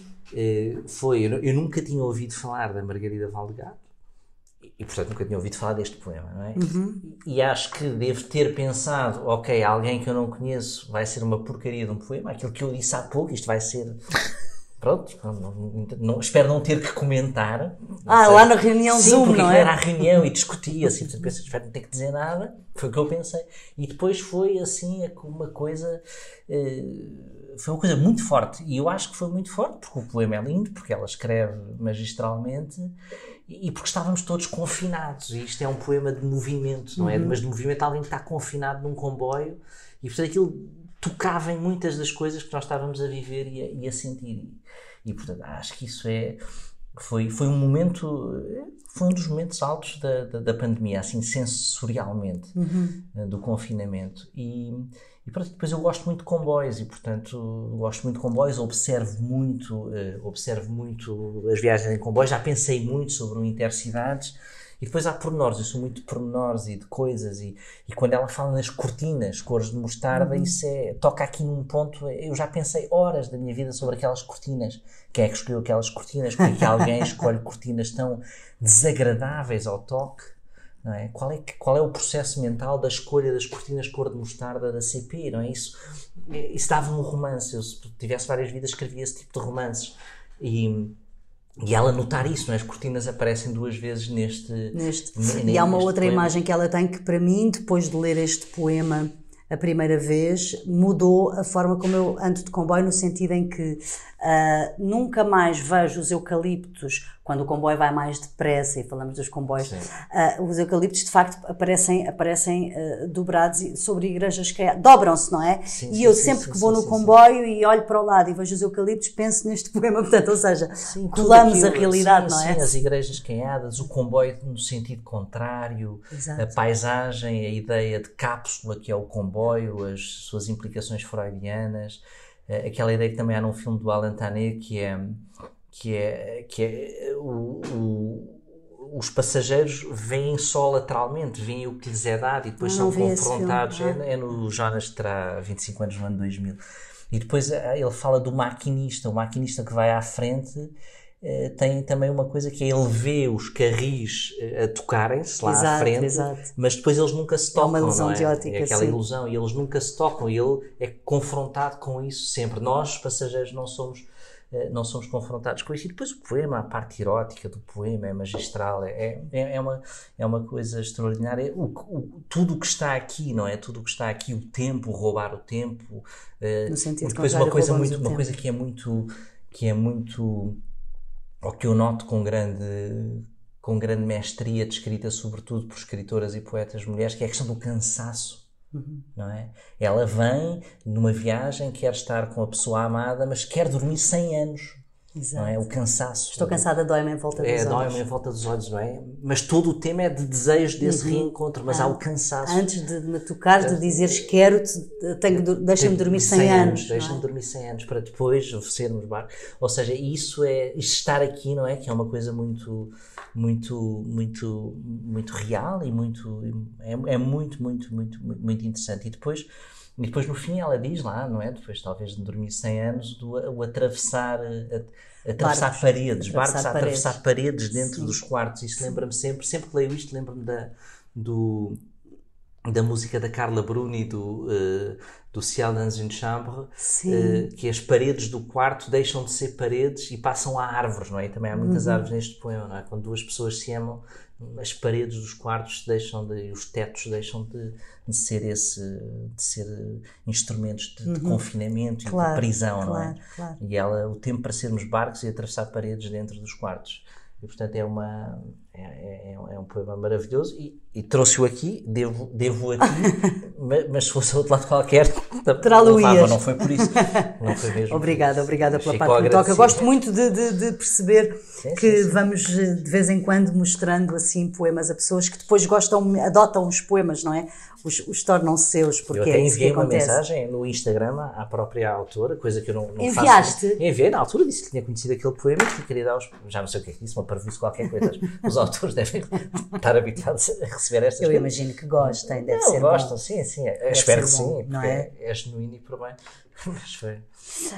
Agora, hum, Rui Belo, João. Sim.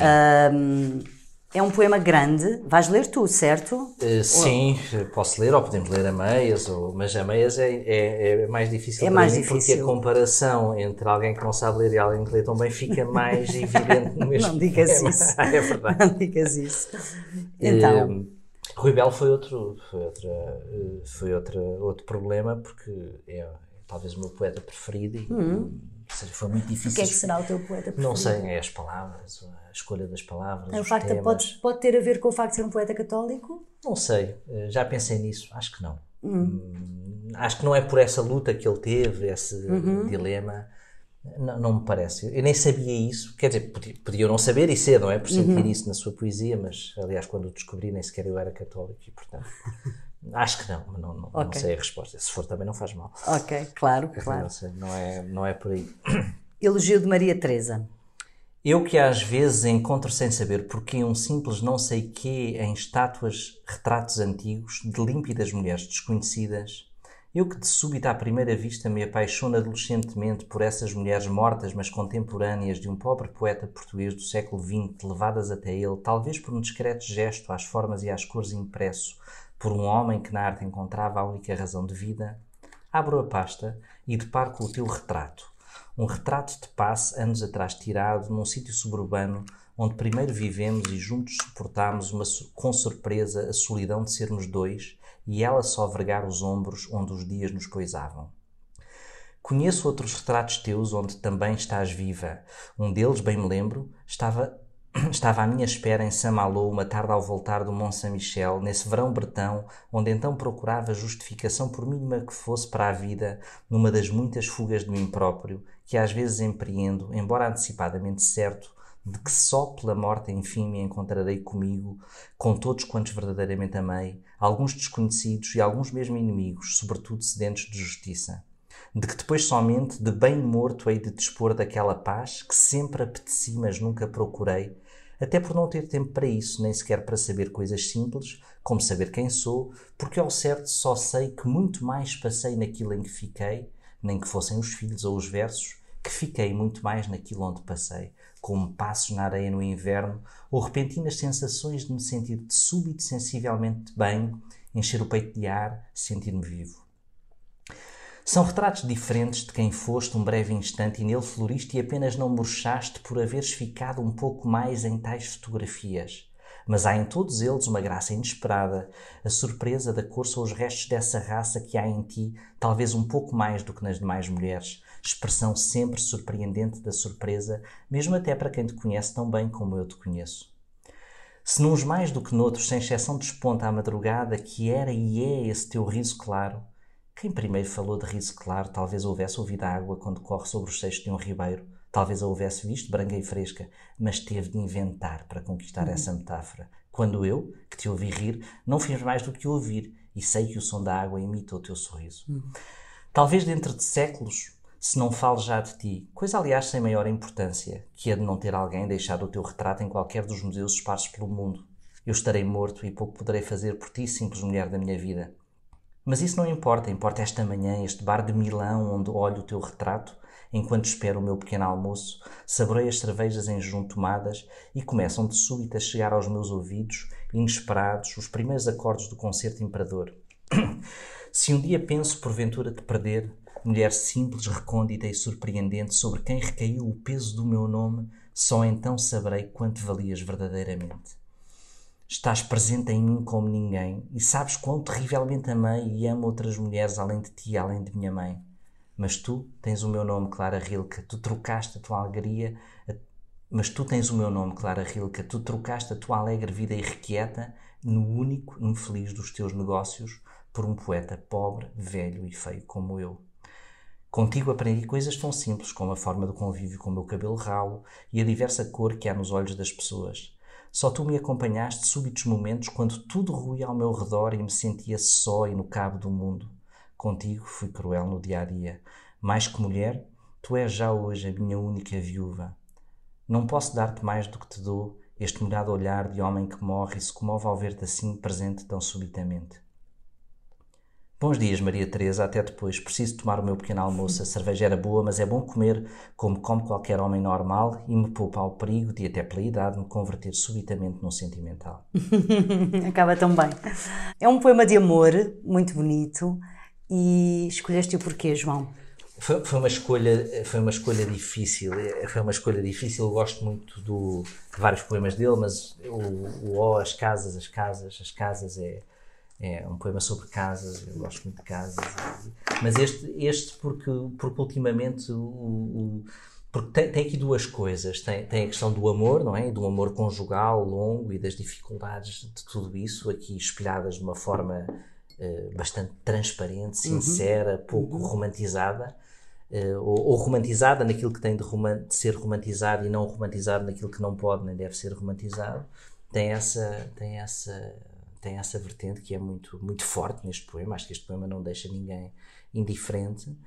Uh, sobre a reflexão sobre si próprio, uh, que a reflexão sobre essa relação lhe provoca, uh, não é? E sobre o desamparo, sobre essa pulsão. Este é um poema de vida e de morte, uhum. muita, como na poesia dele, não é? Como na uhum. poesia de Rui Bell, sempre esta pulsão entre a vida e a morte, a vida e a morte, de uma maneira muito crua, muito crua e e depois também uh, uh, o facto de este poema ser baseado em fotografia. Eu já há pouco referi isso, não é? É um poema através de retratos, uhum. de retratos dela, de retratos da mulher, da mulher que faz aquele único mau negócio da sua vida, ela que depois, eh, segundo li, geria a carreira e durante muito tempo continuou a sua obra, mas que faz aquele mau negócio que é casar-se com ele, ficar com o nome dele, não é? Clara Rilke, uhum. que só demorou séculos a ser reconhecida como escultora uhum. fabulosa que era. E, e, e, isso a propósito das fotografias que também não são a pessoa que é fotografada. Não, é? não sei até que ponto isto aqui uh, joga, mas ele fala a propósito de fotografias e de retratos. Tipo passe. E, e, os retratos, não é? E começa com uma fotografia tipo passe, que é talvez a menos Sim. glamourosa das fotografias. É uma fotografia em que a pessoa é capturada normalmente num mau, num mau momento, em que abre muito os olhos quando o clarão das máquinas dispara, não é? E isso é muito, é muito apaixonante neste poema. Ele vai pelos vários retratos que aprisionam a pessoa, não é? Toda a teoria da fotografia é isso, aprisiona aquele momento, não é a pessoa, é aquele momento. Uhum. E sobre isso ele decorre sobre aquela pessoa e sobre a sua relação com essa pessoa e sobre si próprio e a sua finitude. Decalca, não é? Sim, ele vai Mas até que ponto o ponto de partida também não é errado? Até que ponto Maria Teresa é a Maria Teresa dos retratos, uhum. não é? Também há essa, há essa dúvida que fica, é? é eventualmente é o é, o, é a mola para a memória, não é? Portanto, é. E para a saudade também, porque não estava ao pé dela. E, é, é, portanto, sim, aquela fotografia sugere. Sugere, mas não também não é aquela pessoa, não é? Portanto, mas nós temos um elogio sim. a uma pessoa que é feita por outra através de fotografias e, portanto, há vários níveis uhum. de distância que são. Que são que são para mim eh, interessantes de pensar, não é? Até que ponto é que é que isso é que isso é é, é, é, interessante. Ele está num bar de Milão, não é? Nós conseguimos imaginá-lo a pensar sobre tudo aquilo e a beber e cervejas, cervejas em jejum. Em jejum. Eu também me detive nessa parte. Claro, cervejas em jejum em Milão uh, provocam logo ligeiros, naturalmente, estar alterado de consciência, mas ele tem que comer, não é? E depois a forma irónica como o poema, ele que está totalmente sentimental e a mergulhar-se na, não é? No, no, que, tratou, que a tratou mal, que não a tratou bem, que ama outras mulheres, a finitude, que ela esteve lá quando ele estava no, no, no, cabo do mundo e depois diz: Mas agora preciso tomar o um pequeno almoço porque já me estou a converter num sentimental, não é? O poema acaba com esse toque de distanciamento muito. Quando é todo um poema sentimental. Quando, quando as, as, dezenas, os diversos anteriores são só isso. Sim. Mas... Ana Atterley. Um poeta que foi também artista plástica, uh, muito importante, especializada no barroco, e uh, este poema leio eu, é isso, João? É um poema chamado Príncipe, uh, e diz assim: Era de noite quando eu bati à tua porta, e na escuridão da tua casa tu vieste abrir e não me conheceste. Era de noite são mil e umas as noites em que bato à tua porta e tu vens abrir e não me reconheces porque eu jamais bato à tua porta. Contudo, quando eu bati à tua porta e tu vieste abrir, os teus olhos de repente viram-me pela primeira vez, como sempre de cada vez é a primeira a derradeira instância do momento de eu surgir e tu veres-me. Era de noite quando eu bati à tua porta e tu vieste abrir e viste-me como um náufrago sussurrando qualquer coisa que ninguém compreendeu. Mas era de noite e por isso tu soubeste que era eu e vieste abrir-te na escuridão da tua casa. Ah, era de noite e de súbito tudo era apenas lábios, pálpebras, intumescências cobrindo o corpo de flutuantes volteios, de palpitações trêmulas adejando pelo rosto. Beijava os teus olhos por dentro, beijava os teus olhos pensados, beijava-te pensando e estendia a mão sobre o meu pensamento. Corria para ti, minha praia jamais alcançada, impossibilidade desejada de apenas poder pensar-te. São mil e umas as noites em que não bato à tua porta e vens abrir-me. É muito bonito. Porquê é que escolheste este, João? Olha, este, este poema conheci-o há pouco tempo e, e, é um poema de desencontro. Uhum. É, um, é poema de desencontro de uma forma muito muito forte, não é? A descrição, para mim, a minha interpretação, e, e ela é, se há, se há poesia que se presta a várias interpretações e a várias leituras, claramente muitos dos poemas de, da Natalie são. Um, é, é, um poema para mim de desencontro, ou seja, bater à porta é alguém que procura alguém para entrar numa casa e a porta é aberta, não é? Esse recurso que é muito simples, que até podia ser um pouco banal, é usado aqui de forma, de forma, de forma magistral. Uh, e a porta é sempre aberta. Ele abre sempre a porta, portanto há uma relação, há um encontro. À superfície há um encontro, não é um desencontro, como no poema do Manuel, não é o, o não é o Jacó ali, 14 anos, casado com outra e a pastorear as, as, as, as, vacas do pai. Não, é, há, uma, há uma relação, há uma porta que é aberta, às vezes ela nem precisa de bater e a porta é aberta. Uhum.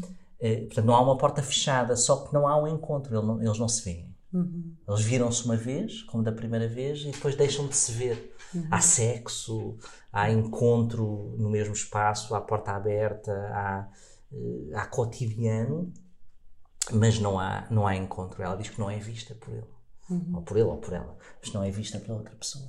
E isso é muito forte, é muito forte este, este poema uh, nisto, não é? E depois é, é, como um náufrago sussurrando qualquer coisa que ninguém compreendeu, não é? Um náufrago é alguém que precisa de ser salvo uhum. e que ninguém compreende. E, portanto, ele é salvo, formalmente salvo, não é? O que eu imagino é alguém que é resgatado de uma situação de miséria, de dor, mas que não é compreendido e, portanto, no fundo, não é salvo. Continua náufrago. Uhum. E ela continua náufrago.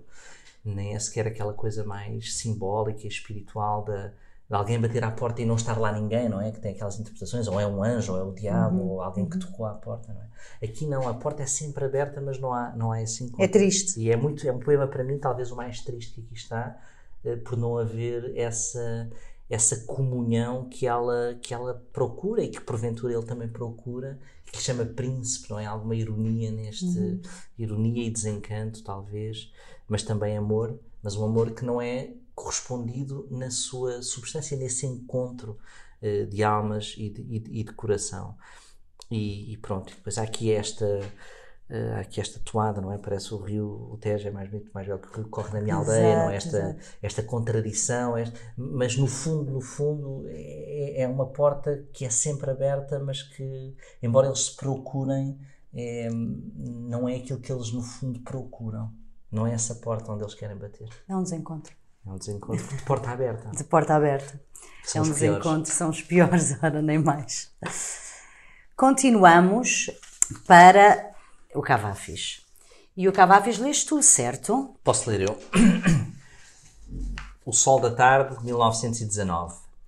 Que bem conheço este quarto. Está agora alugado, mais o vizinho, a casas comerciais. Todo o prédio se converteu em escritórios de corretores, de comerciantes e sociedades. Ah, que familiar me é este quarto. Aqui, à porta, estava o canapé e em frente dele um tapete turco. Ao lado, a estante com dois jarros amarelos. À direita, não, em frente, um armário de espelho. Ao meio, a mesa onde escrevia e as três cadeiras de verga. Junto à janela achava-se a cama em que tantas vezes nos amamos. Ainda andarão por aí esses velhos móveis, os pobres. Junto à janela estava a cama, só até metade banhava o sol do meio-dia. Uma tarde, às quatro, nos separámos, apenas por uma semana. Ai de mim, aquela semana fez-se perpétua.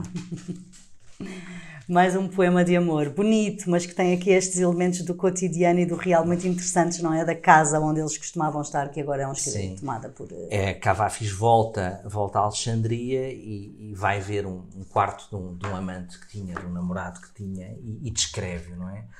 E. Uh, Cavafi, isto foi outra dificuldade, eu, eu, eu hesitei em trazer traduções, eu uhum. queria, porque não né? porque eu, eu, tento ler poesia no original, exceto Cavafis, é óbvio, não leio grego, claro. mas leio em inglês. Lês, lês poesia em inglês? Leio poesia em inglês. E o Cavafis... confortável, sim. E o Cavafis, que, que, é fácil de ler, eh, a minha, a minha, a minha, a minha tradução é do Keeley, e, a minha tradução em inglês, e, e, é o que eu leio mais, é o que eu conheço. E, e quando. Mas eu tinha que trazer, eu não uhum. podia não trazer Cavafi, sabia? Porque é o meu poeta preferido Porquê? de todos. Não sei, porque descreve as coisas, as palavras, a simplicidade, a relação com o tempo, a relação com a perda. É, é, é, é, é um gênio, é um gênio. São temas que te interessam, São não é? temas que me interessam. O tempo, a relação tempo, com o tempo, espaço a perda, e perda. São, perda. São, e, Mas por causa da finitude, desculpa interromper o teu raciocínio. Dessa por causa das finitudes. Das, das finitudes. já, é porque já falaste várias vezes da finitude, sim, da sim, nossa isso finitude. É, isso é um tema muito, muito presente em mim. E, e, e neste caso, um, ele tem. Uh, é muito interessante porque ele, os poemas mais conhecidos, uh, num dos poemas mais conhecidos deles, o À, à Espera dos Bárbaros, eh, eles estão à espera que os bárbaros venham e já não fazem nada, já não legislam, sim, já não fazem já nada. nada. E, portanto, sim. é um luto antecipatório. É vamos morrer ou vamos ser queimados. Sim, sim. É um luto antecipatório, que é uma coisa muito, muito dura também. Aqui é ao contrário. Ele aqui, quando volta àquele, àquele quarto e volta na, na circunstância mais ascética, não é? Um quarto de sexo e de amor que agora é uma casa comercial, um escritório, Exato. não há nada mais oposto uhum. não é? Essa, essa contra. Essa, essa oposição, e todos nós sabemos, não é? Às vezes voltamos a casas e é um escritório, e aqui era onde eu vivi, mas agora é um banco, Sim. não é? Aquele tipo de coisas que são muito, muito fortes, e, e por isso é, é assim descrito. Mas ele aqui volta com esta ilusão, com a sua memória, aqui era isto, aqui era aquilo, depois engana-se, não, não era aqui, era não em era frente. Aqui, era. Mas, mas a toada do poema é como se ele não se importasse disso, porque ele está a reconstruir aquela relação. Claro. É, não é, é, o, é o oposto do luto, do luto antecipatório. É quase uma um ressuscitar. Ele ressuscita aquela. aquela... Sim. E depois concretiza, não é? Às quatro da tarde separámos-nos e eh, essa semana Era por uma semana e foi, e foi perpétua. Mas ele não tem pena deles, ele tem pena dos móveis. Se calhar eles são os móveis que andam por aí. Mas ele não há pena porque ele reconquista esse, essas quatro da tarde, não é? Não são as cinco da tarde do, do Lorca, são sim, estas sim. terríveis, são estas belas uhum. quatro da tarde. Ele reconquista estas quatro da tarde indo lá e olhando para aquilo. Ele parece que fica saciado.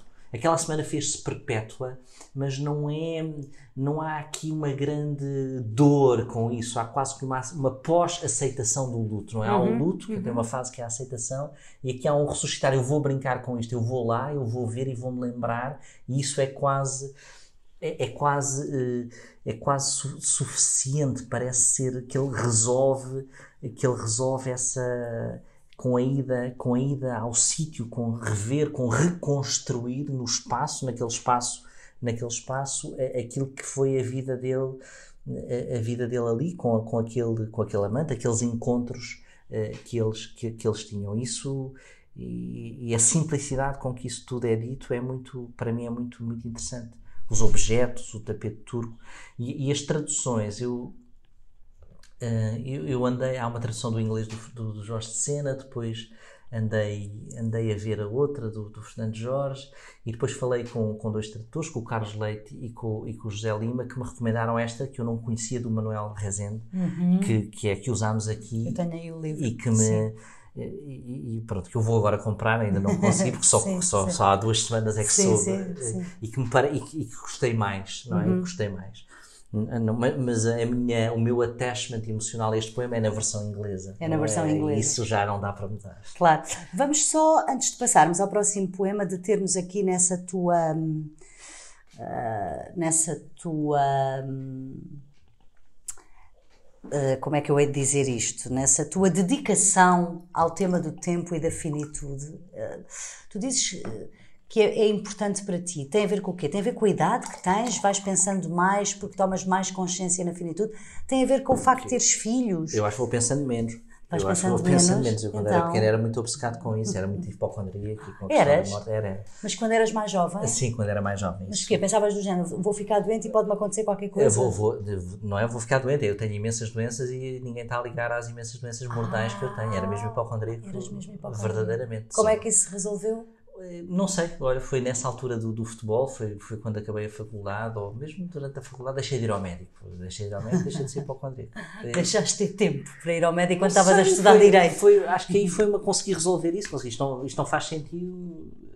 Eh, não é, é uma, é uma, a hipocondria é, uma, é um é uma fobia, não é? Uhum. E, e, consegui, consegui, resolver, consegui resolver isso bem e, e hoje não sou hipocondríaco, tenho uma relação normal com isso não, não, tenho, mas já tive isso, portanto sei a angústia que pode ser as doenças imaginárias. É? Uhum. Doenças imaginárias. E aí sim as pessoas podem achar mesmo que vão morrer porque estão doentes e têm um cancro, por exemplo, e vão morrer, não é? Ou têm uma não, coisa... as imaginárias, o hipocondríaco só tem doenças imaginárias, sim, claro, não claro. é? Mas acreditam nela, acreditam, acreditam é? podem ter, que os médicos não, que as pessoas não estão a dizer, ou que os médicos não estão a ligar e não estão a ver bem. Não estão a perceber bem os sintomas. E depois quando surgiu a internet, isso então fica, atinge proporções claro, e eu acho que com essas proporções é que também me assustei quando uhum. apareceu a internet e digamos que a pessoa começa a pensar, uhum. então tenho tudo, a pessoa tem as doenças todas. Mas então, passada essa fase hipocondríaca, agora a relação com a finitude é... É mais, questão, é mais uma questão filosófica, normal e banal, do, do, espaço e do tempo, não podemos estar em dois sítios ao mesmo tempo, a existência, o que é que é o presente e o passado, não é? Ele aqui neste poema, ele vai apreender o passado, ele vai, re, no presente que ele pode ter, ele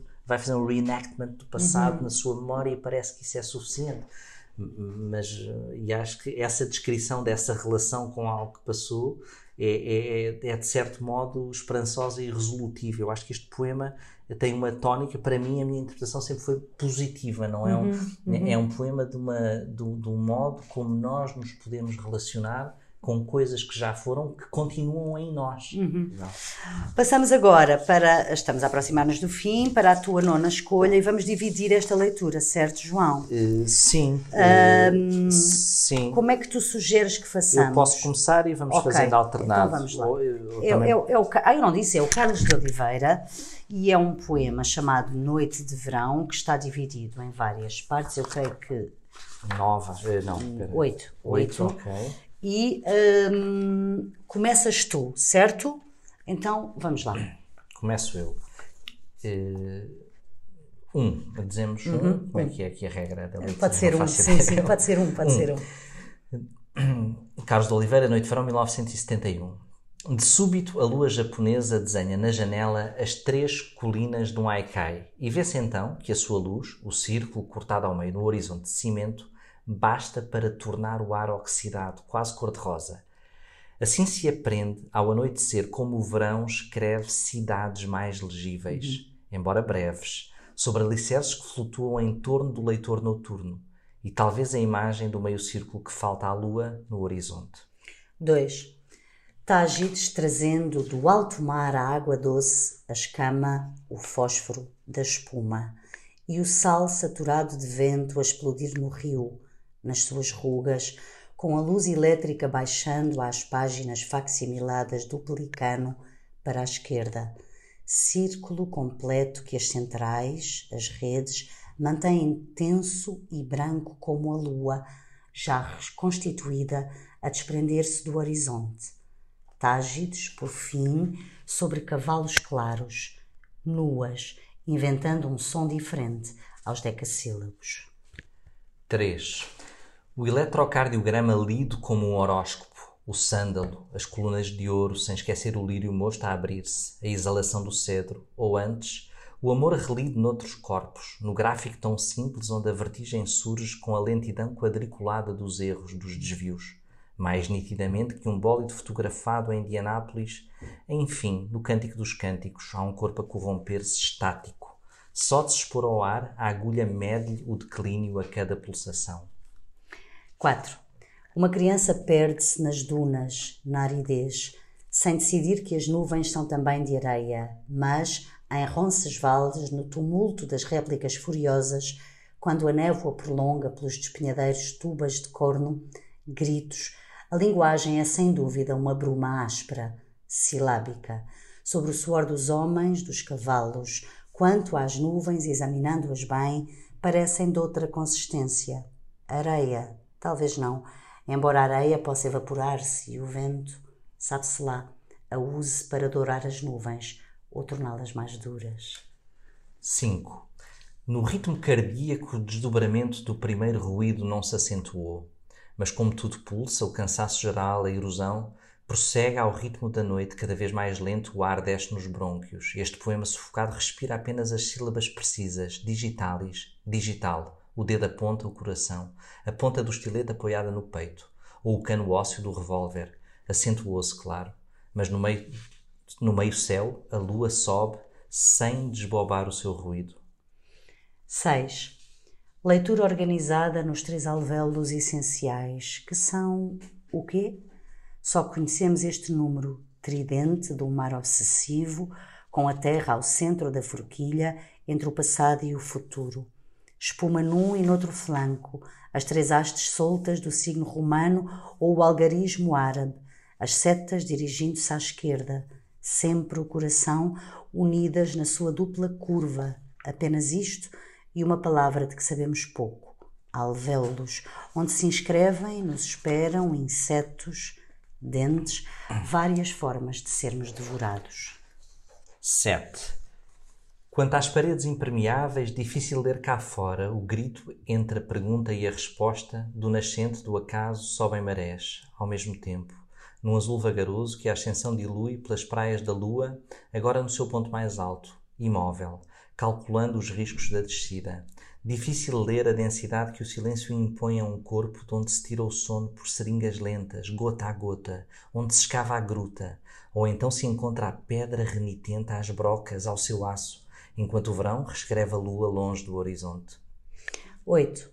Hipótese possível: quanto maior for a distância, mais frágil é o astro. Segunda hipótese provável: a atmosfera sabe que refratar estrelas é um jogo e ganha-o. Desta deduz-se uma terceira. Blocos de pó irradiante, endurecidos pelo vácuo, sentem a luz estilhaçar-se perto de nós. O interruptor, como a palavra diz, interrompe a leitura. Hipótese provoca um frêmito na água da barragem, talvez verificável, e outra ainda, quase sem sentido a sombra, a lâmpada apagada, a transformar-se em sono. Então, João, por que este longo poema do Carlos de Oliveira? Este poema é um caleidoscópio. É um caleidoscópio de alguém que está sentado à janela ou numa varanda numa noite de verão uhum. e, e, pensa, pensa no eletrocardiograma, porventura, lê, lê, pensa sobre o que lê, vê a luz a tremer, sente o calor. Não é? Ele liga isso tudo de uma maneira até um pouco psicadélica, no sentido de ligações e de conexões que o cérebro faz com precisão, mas de uma maneira pouco, pouco linear ou pouco comum. E eu, eu, eu, volto muito a este poema. Há coisas aqui que não se compreendem bem, que não uhum. se percebe de onde é que vêm. Não sei se o, se o autor explicou ou não. Isto também não aparece nas coletâneas todas. Uhum. E, e, e, é, e, acho que é uma boa descrição da, na precisão das palavras. Ele era. O Carlos de Oliveira tem muita precisão nas palavras, isso nota-se nota na prosa. Eu gosto muito da prosa do Carlos de Oliveira. E, e, e, aqui na, na, sua poesia há poemas, há pouco falámos de outro, da gasolina, Posto de Gasolina. O Posto de Gasolina é tão bonito, sim, sim. Mas, que eu também tive para trazer, mas este, mas este aqui tem, tem, tem um verso que eu sempre, que sempre me apaixonou desde a primeira vez que o vi, Uh, e, e, que, e, que, justifica o poema tão longo que é que é uh, assim se, se apreende ao anoitecer como o verão escreve cidades mais legíveis as cidades escritas pelo verão, não é? O facto de uma cidade ser reescrita pela estação, pelo uhum. calor, uhum. pela refração da luz, pelo, pelos alicerces ficarem tremos, porque as coisas tremem quando olhamos para elas no verão. É, é, para mim uma, uma leitura da cidade, daquilo que é uma cidade muito boa e da, da interação, um bocado uma psicogeografia do lugar. Uhum, uhum. Não é de alguém que está ali a ler a cidade, mas com as suas preocupações, com as suas leituras, que deriva para o cântico dos cânticos, para, o corpo, para os corpos do cântico dos cânticos, volta uhum. e, e, que termina desligando a luz porque se vai deitar e, e, e pensa naquilo, no, o interruptor interrompe a leitura, não é? Mas depois vai até à barragem, à eletricidade e cria a sombra, não é? A criação da sombra, porque o interruptor interrompe a luz, mas cria, mas também interrompe a sombra ou cria outras sombras, depende uhum. da, do seu posicionamento, não é? Esta observação e dedução e encadeamento lógico em Carlos de Oliveira, é, é para mim, é único. É, uhum. é único. Referiste o facto de ser um poema de alguém que está no verão à janela e faz várias reflexões. És dado a reflexões, João, assim solitárias, digamos? Sim, sou dado a reflexões. As reflexões são sempre solitárias. Eu não conheço. Não, às vezes podemos fazer reflexões em conjunto, com pessoas. Vamos Sim. refletir sobre este assunto. E refletimos sobre um assunto. Não, não me sinto muito a refletir sobre assuntos com outras pessoas. São não. mais solitárias as minhas. então são, são, Deve ser. Não, ou seja, eu tenho, seja, acho que as nossas cabeças estão sempre a refletir, é? estão sempre a pensar. A minha cabeça está sempre a pensar, acho que toda a gente, não é? Portanto, eu vou refletindo. Ah, no verão à janela é inevitável. É. é, é o verão é, é, é, mais dado, eventualmente, à reflexão. É mais dado a estarmos à janela. A estarmos à janela, pelo menos, não é? é? Não, eu gosto de observar da janela, gosto, gosto, gosto, muito de observar. Gosto de observar pessoas, janelas. Aliás, aqui já olhei ali para as janelas dos, dos vizinhos e há, e há, uma hora, há uma hora muito interessante nas cidades que é ali entre as, entre as 6 e as 8 em que as pessoas chegam a casa. Observar esse ritmo da cidade é algo que às vezes me permite fazer, deambular aí pela cidade e observar. Há bairros muito bons para ver isso. Em que as pessoas chegam com as crianças, entram, sobem, a luz acende-se e depois dá, uhum. dá para ver as casas, os ritmos, observar. Mais tarde começa o cheiro, uh, o cheiro da cozinha não é? O barulho, as pessoas ocupar outras zonas da casa. É, é muito interessante essa, quase essa coreografia. Uh, e aqui há um pouco disso, não é sobre isso este poema, sim, sim, mas há um, há um pouco, há um pouco disso. Um é, um, pouco. é um poema que tem deambulações, não deixando ao mesmo tempo de ser uh, narrativa. Ele está a contar-nos uma, uma história mais do que uma, não é? O que também é, o que também é interessante. É interessante, é interessante. Tem e esse... como ele, não é? O, depois entra em pormenores muito. O número 3, não é? Concretos. Setas ao contrário, um coração, não é? É impossível Sim. olhar para o número 3 não vendo ali setas para um lado e um coração, desde, desde que se lê isto. Ele vai a, não é? À, à, forma das coisas e as palavras. Também te acontece isso, ou seja, quando encontras uma imagem uh, original, no sentido em que nunca a tinhas uh, visto daquela maneira, como por exemplo essa do número 3, com as setas ao contrário, que são o coração, também te acontece depois quando estás longe do poema e vês um número 3, lembrar-te de, de, destas ideias. Sim, destas acontece. ideias acontece. Estas coisas ficam. Há um há um, há um imprinting, não é? Destas, uhum. destas coisas. No, o meu cérebro funciona assim, ou seja, eu vejo uma coisa e depois não consigo deixar de ver. E, e, por isso é que também quando, quando leio coisas que se assemelham ao que tocam em observações ou reflexões que já fiz, é, é muito difícil depois não gostar, como as, as, cortinas cor de mostarda não é do outro poema, não, era impossível, ela podia dizer o que quisesse quase no poema, era, era impossível, eh, e, e, e, coisas que fazem, que, fazem, que fazem sentido, não é? A ponta do estileto, o dedo, digital, digital, isto, tudo, tudo, tudo isto é, é, é maravilhoso, é um poema difícil, Uh, difícil por isso, porque vai a muitos lados, sim, é? vai, vai aquele caleidoscópio a muitos sim, lados, sim, mas que nos permite várias leituras e por isso escolhi, porque é um, é um escritor que eu, que, eu, que, eu, que eu gosto muito, muito. Aliás, é que tenho que voltar uh, na, sua, na sua prosa. Uh, e, Foi reeditado agora recentemente, sim. claro, eu tenho claro. umas edições, acho que eu tenho o volume das edições completas, penso da Caminho, naquele papel Bíblia. Uma vez levei numa, numa viagem grande e até tinha textos de crítica literária e crítica de teatro que ele fazia. Que nem Uma viagem grande de verão? Uma viagem que Levaste o Carlos Oliveira para ler levei, várias coisas dele? Levei e devorei aquilo tudo, lembro-me. Fui para o, para o norte da Europa, já não lembro para onde, mas lembro do, do livro, do livro ir comigo aquilo ser... Levas sempre, quando viagens ainda agora, tendo em conta que tens uma família grande, uh, livros? Levas sempre Levo livros, levo livros, levo, levo Kindle ou levo livros, depende. Ou levas do, livros. Do, Poesia levas? Uh, poesia não tenho levado muito, ultimamente não tenho, uh, não tenho levado, não tenho levado muito, mas eu tenho, eu tenho sempre, eu tenho sempre poesia na minha mesa de cabeceira, portanto eu tenho... Então? Ah, tenho sempre, tenho sempre poesia, tenho sempre, sempre poesia, sempre, há sempre um livro de poesia ao pé de mim. Porquê? Uh, porque eu adoro, porque leio, porque permite ler curto e completo, ou seja, uhum. não, não, há, não há o risco de expressão a meio, de, a meio do poema. E, e vais às, portanto, nesse caso, lês antes de dormir poesia? Sim, sim. É, é mais ou menos assim, sim, os teus hábitos são assim, de leitura de poesia? Sim, sim. Antes sim. de dormir? Uh, sim, ou durante o dia no computador, ao meio ah, do okay. trabalho também. Também podes. Uh, Pesquiso. Mas pesquisas, não tens pastinhas com poemas? Não tenho, não, não tenho pastas. Uh, não tenho pastas. Não tens Procuro, arquivo teu? Às vezes há páginas do Instagram bastante famosas que dão ali um prompt para ir ver, ah, deixa-me ver mais disto, mais ou ver disto. Onde, onde é que isto vem, ou o que é isto, ou ah, isto é tão bom, já não leio isto há tanto tempo. É? Isso, é, isso, é, isso é, uma, é uma função muito, muito. Para mim é muito importante e calculo para, para milhares de outras pessoas, mas para mim, como consumidor, às vezes estou, vejo e vou, vou ler. Olha, vou ler isto, ou imprimo, ou leio. E, e pronto. Muitas vezes são coisas que eu tenho em casa, às vezes compro se não tenho. Uhum. Mas, mas acho que a difusão da poesia hoje em dia, até não é, pelo tamanho e pelo formato online, eh, já deve haver estudos sobre isso, mas tenho certeza que difundiu muita poesia e uhum. páginas como a tua, então. Sim, há, há algum, é? há, há, feedback no sentido de, okay. de, dessa, desse comportamento que acabas de descrever, que é ver isto. Ai, agora vou ver mais é coisas isso, é deste poeta, não é? Sim, sim, sim. Onde é que está, onde é que está, de onde é que isto vem, é? quem é, onde é, qual é o livro, Exatamente, e é interessante saber isso, é interessante saber isso. Bom, vamos então para a tua última escolha, que é o Alberto Queiro, já falámos do Fernando Pessoa. Uh, já não me recordo o que é que nós tínhamos combinado, quem é que lia o Alberto Queiro. Não me lembro também. Então queres ler? Podes ler tu, podes. Não queres ler de certeza? Eu acabei de... Posso ler, então posso ler eu. Pronto. Então vamos lá, que é um, é um, poema tão bonito. Posso ler até do livro. Do livro, exatamente. Livro vamos ler. Vamos... Onde é que ele está? aqui. Do teu livro. Ah, eu agora não sei se é nós um marcamos. Marquei Marcaste. Então vamos lá.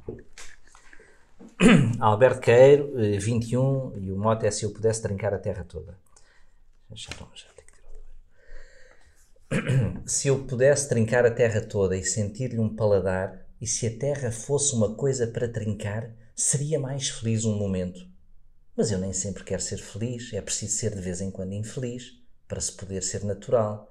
Nem tudo é dias de sol, e a chuva, quando falta muito, pede-se. Por isso, toma a infelicidade com a felicidade, naturalmente como quem não estranha que haja montanhas e planícies e que haja rochedos e erva. O que é preciso é ser-se natural e calmo, na felicidade ou na infelicidade. Sentir como quem olha, pensar como quem anda. E quando se vai morrer, lembrar-se de que o dia morre e que o poente é belo e é bela a noite que fica. E que se assim é, é porque é assim. assim é e assim seja. Há várias versões, é, não é? Tu tinhas minha, uma. A minha versão a, era a outra, mas esta é, é mais bonita. Esta é mais bonita. Vamos só dizer onde é que este. Ah, porque, uh, porque... estão as duas versões até identificadas. Estão as duas, Há não é? uma com asterisco e depois a outra.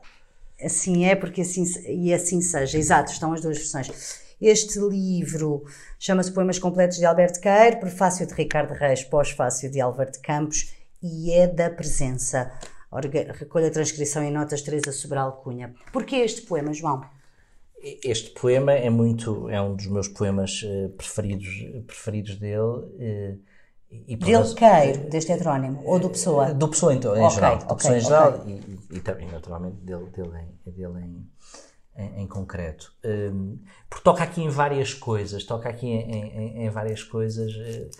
Primeiro, começando talvez pelo menos importante, mas é, é, um, é um fenómeno que eu acho muito interessante, que é que é, que é esta a geofagia, não é? Há pessoas que querem, há pessoas que comem terra. Há pessoas que comem terra, não é? Isso não é, não é uma coisa uh, totalmente inexistente. E, portanto, esta pulsão, se eu pudesse trincar a, a terra, toda. terra, toda. e sentir um paladar, uhum. é uma coisa que existe. Uhum. É muito descrita em grávidas, uma pulsão de comer terra, ou giz. Uhum. Muitas tribos comem terra e há pessoas que desenvolvem uma, um gosto por comer terra, que pode ser qualificado como, como hoje se diz, neurodivergente, mas há pessoas, tem um nome e há imensa literatura sobre isso. Isso é uma coisa que eu, que eu, que eu sempre me uhum. gosto muito de comida e de cozinhar e, e, e, portanto o sabor e há alimentos que têm sabor a terra e que são por isso eh, até valorizados os peixes uhum. de rio, os espargos, a beterraba num, num, ponto ainda maior não é? e portanto é muito interessante ele ter posto isto e depois fala da chuva e todos sabemos que a chuva com terra produz aquele aquele aquele cheiro uh, único. o, o petricor que é muito que é muito que é muito único e que atrai as pessoas. E depois há vários estudos porque é que gostamos disso por causa da, da, da geosmina que é uma que é uma substância que se liberta através da ação dos fungos, diz que tem um propósito evolutivo, eventualmente para se encontrar água, antigamente em situações desérticas, não se sabe porque é que nós somos atraídos por isso. Mas é na literatura, na poesia, na arte, muito, muito descrito. E, e portanto, é esta, esta primeira pulsão dele pelo uhum. cheiro da terra, pelo paladar da terra, apaixona-me por isso desde sempre. É uma coisa muito, muito interessante. Não, não é por acaso, não é? Ele não diz se eu pudesse morder a lua, beber a água toda do oceano. Sim. Ele podia usar aqui qualquer recurso literário, ter todas as coisas do mundo, eh, comer um cavalo. Ele não diz isso, é trincar a terra toda, não é? Não só há eh, sonoramente, foneticamente é, é bom, mas, mas tem isso. Isso é muito interessante. Depois ele diz: Não, mas eu não quero isso. Eu não quero isso. Eu, não, eu já não preciso de mais para ser feliz.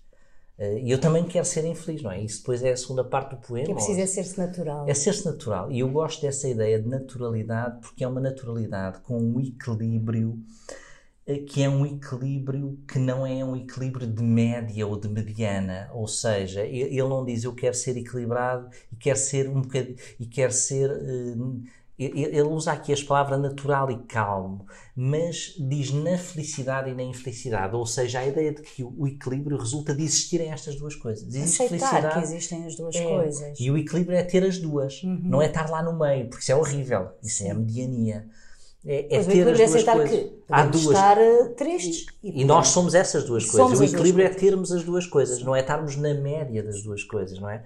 E, e, e, é, e, é, é, quando ele diz aqui: há, há rochedos e erva. Nós queremos rochedos e queremos erva, não queremos só uma coisa que é um misto de rochedo e erva, ou, ou, ou montanhas e planícies, não queremos só montezinhos, uhum. não é? Uhum. E isso é muito, é, muito, é muito interessante. Há aqui também uma ideia: o Santo Inácio Loyola também dizia que um dos grandes objetivos é, é o princípio da indiferença e é sermos indiferentes, estarmos felizes ou infelizes, sabe? É, tem, tem, de ser indiferente ter saúde ou doença. Isso é um grande objetivo. Santo Inácio era, digamos, a Van Lalette era um, um pop psychologist antes do seu tempo. E, e, e, é verdade, é, um bocado, é mindfulness, é, é tudo isso, é, é, é equilíbrio nesse sentido, é aceitar, aceitar. Aceitar e isso faz-me completo. Faz parte, no e é limite faz parte até termos doenças, claro, também pode fazer isso, parte, não é? E é inevitável. E, portanto, estarmos tristes então faz parte de certeza. Estarmos tristes é? faz parte e isso é muito, é muito interessante. E depois há aqui dois, dois versos eh, que eu acho que tocam, tocam muito, muitas pessoas que é eh, sentir como quem olha, pensar como quem anda. E isto, em mim, aponta-me para duas coisas. O, o, pensar como quem anda tem, mais uma vez, a ver com aquele meu interesse recente sobre a psicogeografia, a deriva. Uhum.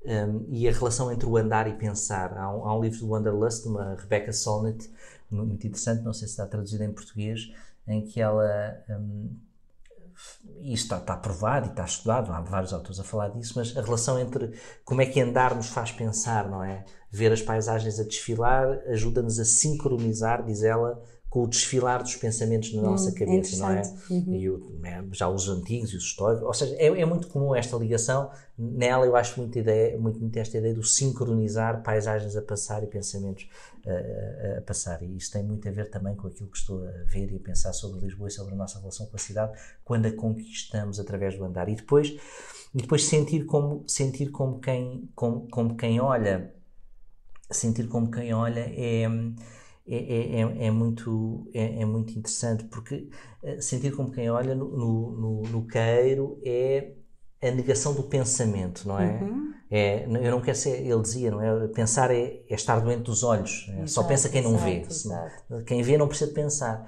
E ele quer que se sinta como quem olha, é o que ele quer dizer, é este apelo sensorial que é, que é interessante.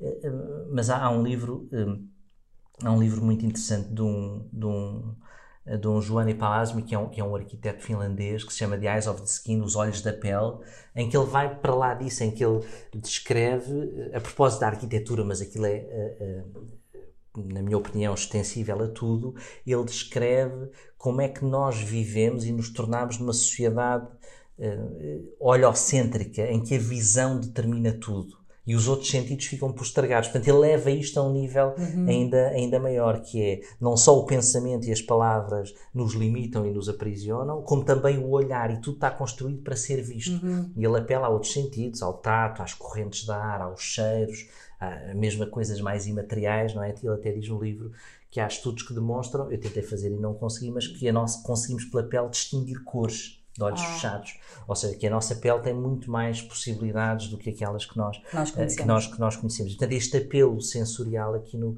no, no, no queiro é muito, é, é, é, é, é muito bonito. E eu há pouco disse que não disse que não, que não reflete em conjunto, como tu disseste, vamos refletir sobre este tema, mas, mas por uma razão muito circunstancial, no outro dia tive, uh, li este poema num grupo, num grupo de amigos uh, que gostava aqui de, de, invocar e foi uma experiência muito bonita, uma experiência comunitária em que todos comentámos e sentimos o poema e isto também decorre deste poema ter aparecido num, numa, numa newsletter, eh, numa newsletter de um de um, de um americano, do, do, do Tim Ferriss, que, que, fala sobre, sobre várias coisas, tem um podcast muito conhecido e, e, e, pôs este poema do Pessoa, assim, numa newsletter que deve ir para milhares de pessoas em todo o mundo, no dia em que nós nos estávamos a reunir, e, e portanto retomei este poema uh, em, em, conjunto, e, a poesia é, é, é, se há coisa que permite estas partilhas comuns, eh, é a poesia porque permite as interpretações de cada um e deixar claro, cada um e deixar levar, cada um levar como quiser, quiser, fazer o poema seu, não o é? Como poema, entender é o seu poema. Exatamente. João, estamos a terminar, mas eu não queria deixar de te fazer aqui duas ou três perguntas que gosto de fazer no podcast. E se já escutaste, já sabes uh, mais ou menos o que é que aí vem. O que é que te comove? A beleza, a, a beleza, essa a beleza duas coisas, mas que são ambas formas de beleza. A beleza estética de uma obra de arte, de uma pessoa, de uma cidade, de uma planta, do que quer que seja, a beleza numa definição que eu nem sei definir. Isso é algo uh, muito, muito, muito comovente e uh, e, e, liga e descobrir ligações entre coisas, entre pessoas, ligações, fazer ligações. Uhum. Isso é uma coisa que me... Fizeste aqui algumas durante a é, nossa conversa. Isso, isso é, é, uma coisa comovente no sentido, no sentido verdadeiro da palavra, não comovente de entristecedor, não, uhum, uhum. É, no sentido de tocar nos sentimentos e de mover os sentimentos. Mover né? os sentimentos. Nessa, nessa sua essência, descobrir essas conexões, descobrir pessoas, descobrir coisas em pessoas, redescobrir, ou seja, muito essa ideia. Isso é que em mim me toca me toca profundamente. Na comoção uh, com as, obra, obra, as obras de arte, por exemplo, chega ao ponto de, portanto, de podermos chamar-lhe comoção estética? Sim, claramente. Claramente. Sim, sim, sim. sim, sim Essa beleza de, de, algo tão belo que, que emociona. Sim, pode, ser, pode, ser uma, pode ser um poema. Pode ser é? um poema. Pode ser um poema, pode ser uma música, pode ser. Eh, um quadro. Pode ser um quadro, eh, pode ser um edifício. Eu tenho eu tenho, tenho sentimentos muito fortes com, com, com edifícios. É com edifícios brutalistas, de cimento ou de betão, uh, arquitetura moderna. Passou-te pela cabeça estudar arquitetura? Não, não, nunca? Não, não, nunca passou. É, é, é Gosto, leio muito sobre arquitetura, é uma das é minhas... És curioso É uma das minhas grandes paixões, mas na ótica, digamos, de do, do, do não do utilizador, do mas consumidor do, do, do observador, do consumidor intelectual. E, a poesia serve e, para quê? Ai, pouco, e, e, agora que falámos disso de e está tudo ligado, não é? E há pouco não, aquele poema, um dos primeiros que lemos das mãos da Sofia Mel Breiner, eh, foi olha, outro poeta que foi difícil deixar, deixar de fora, que eu gosto muito, Manela Alegre, Uh, ele não, não é num, tem um poema que se chama As Mãos no, no Cante as Armas e qualquer coisa conta agora vou citar de cor não é estas casas não são de pedras, é, estas casas não são de pedras, são de mãos, hum. não é?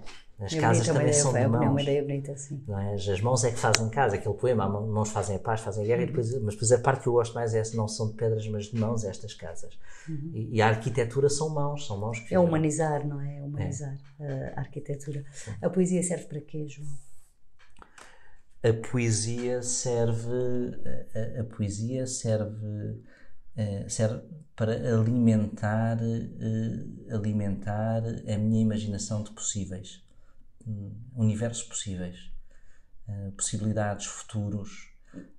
Faz-me pensar, ou seja, eu, eu tenho uma, uma, eu tenho com a poesia uma relação que é muito utilitária e muito útil para mim, muito quase capitalista extrativa. Eu extraio muito da poesia ideias, raciocínios, reflexões, são motes para pensamentos meus, para crescimento pessoal. Tenho uma relação muito consumidora da poesia, que se a poesia soubesse, se calhar não ficava muito orgulhosa. Eu extraio muito da poesia. Última pergunta. Se eu tivesse de te pedir um verso de cor, qualquer um, de qualquer autor, qual é a primeira coisa que te vem à cabeça? Um verso.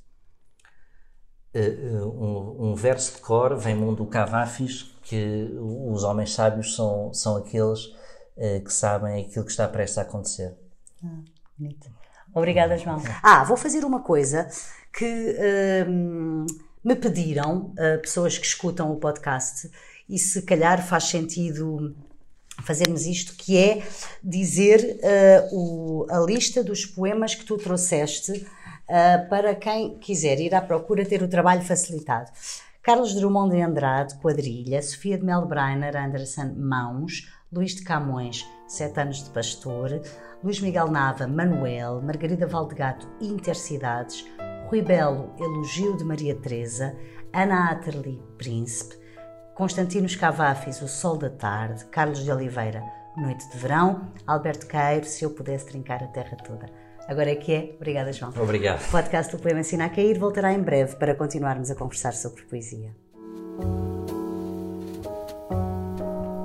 Este episódio teve o apoio do Fundo Cultural da Sociedade Portuguesa de Autores e Música de Mário Laginha. Sigam-nos ainda no Facebook e Instagram, deixando-nos os vossos comentários e sugestões.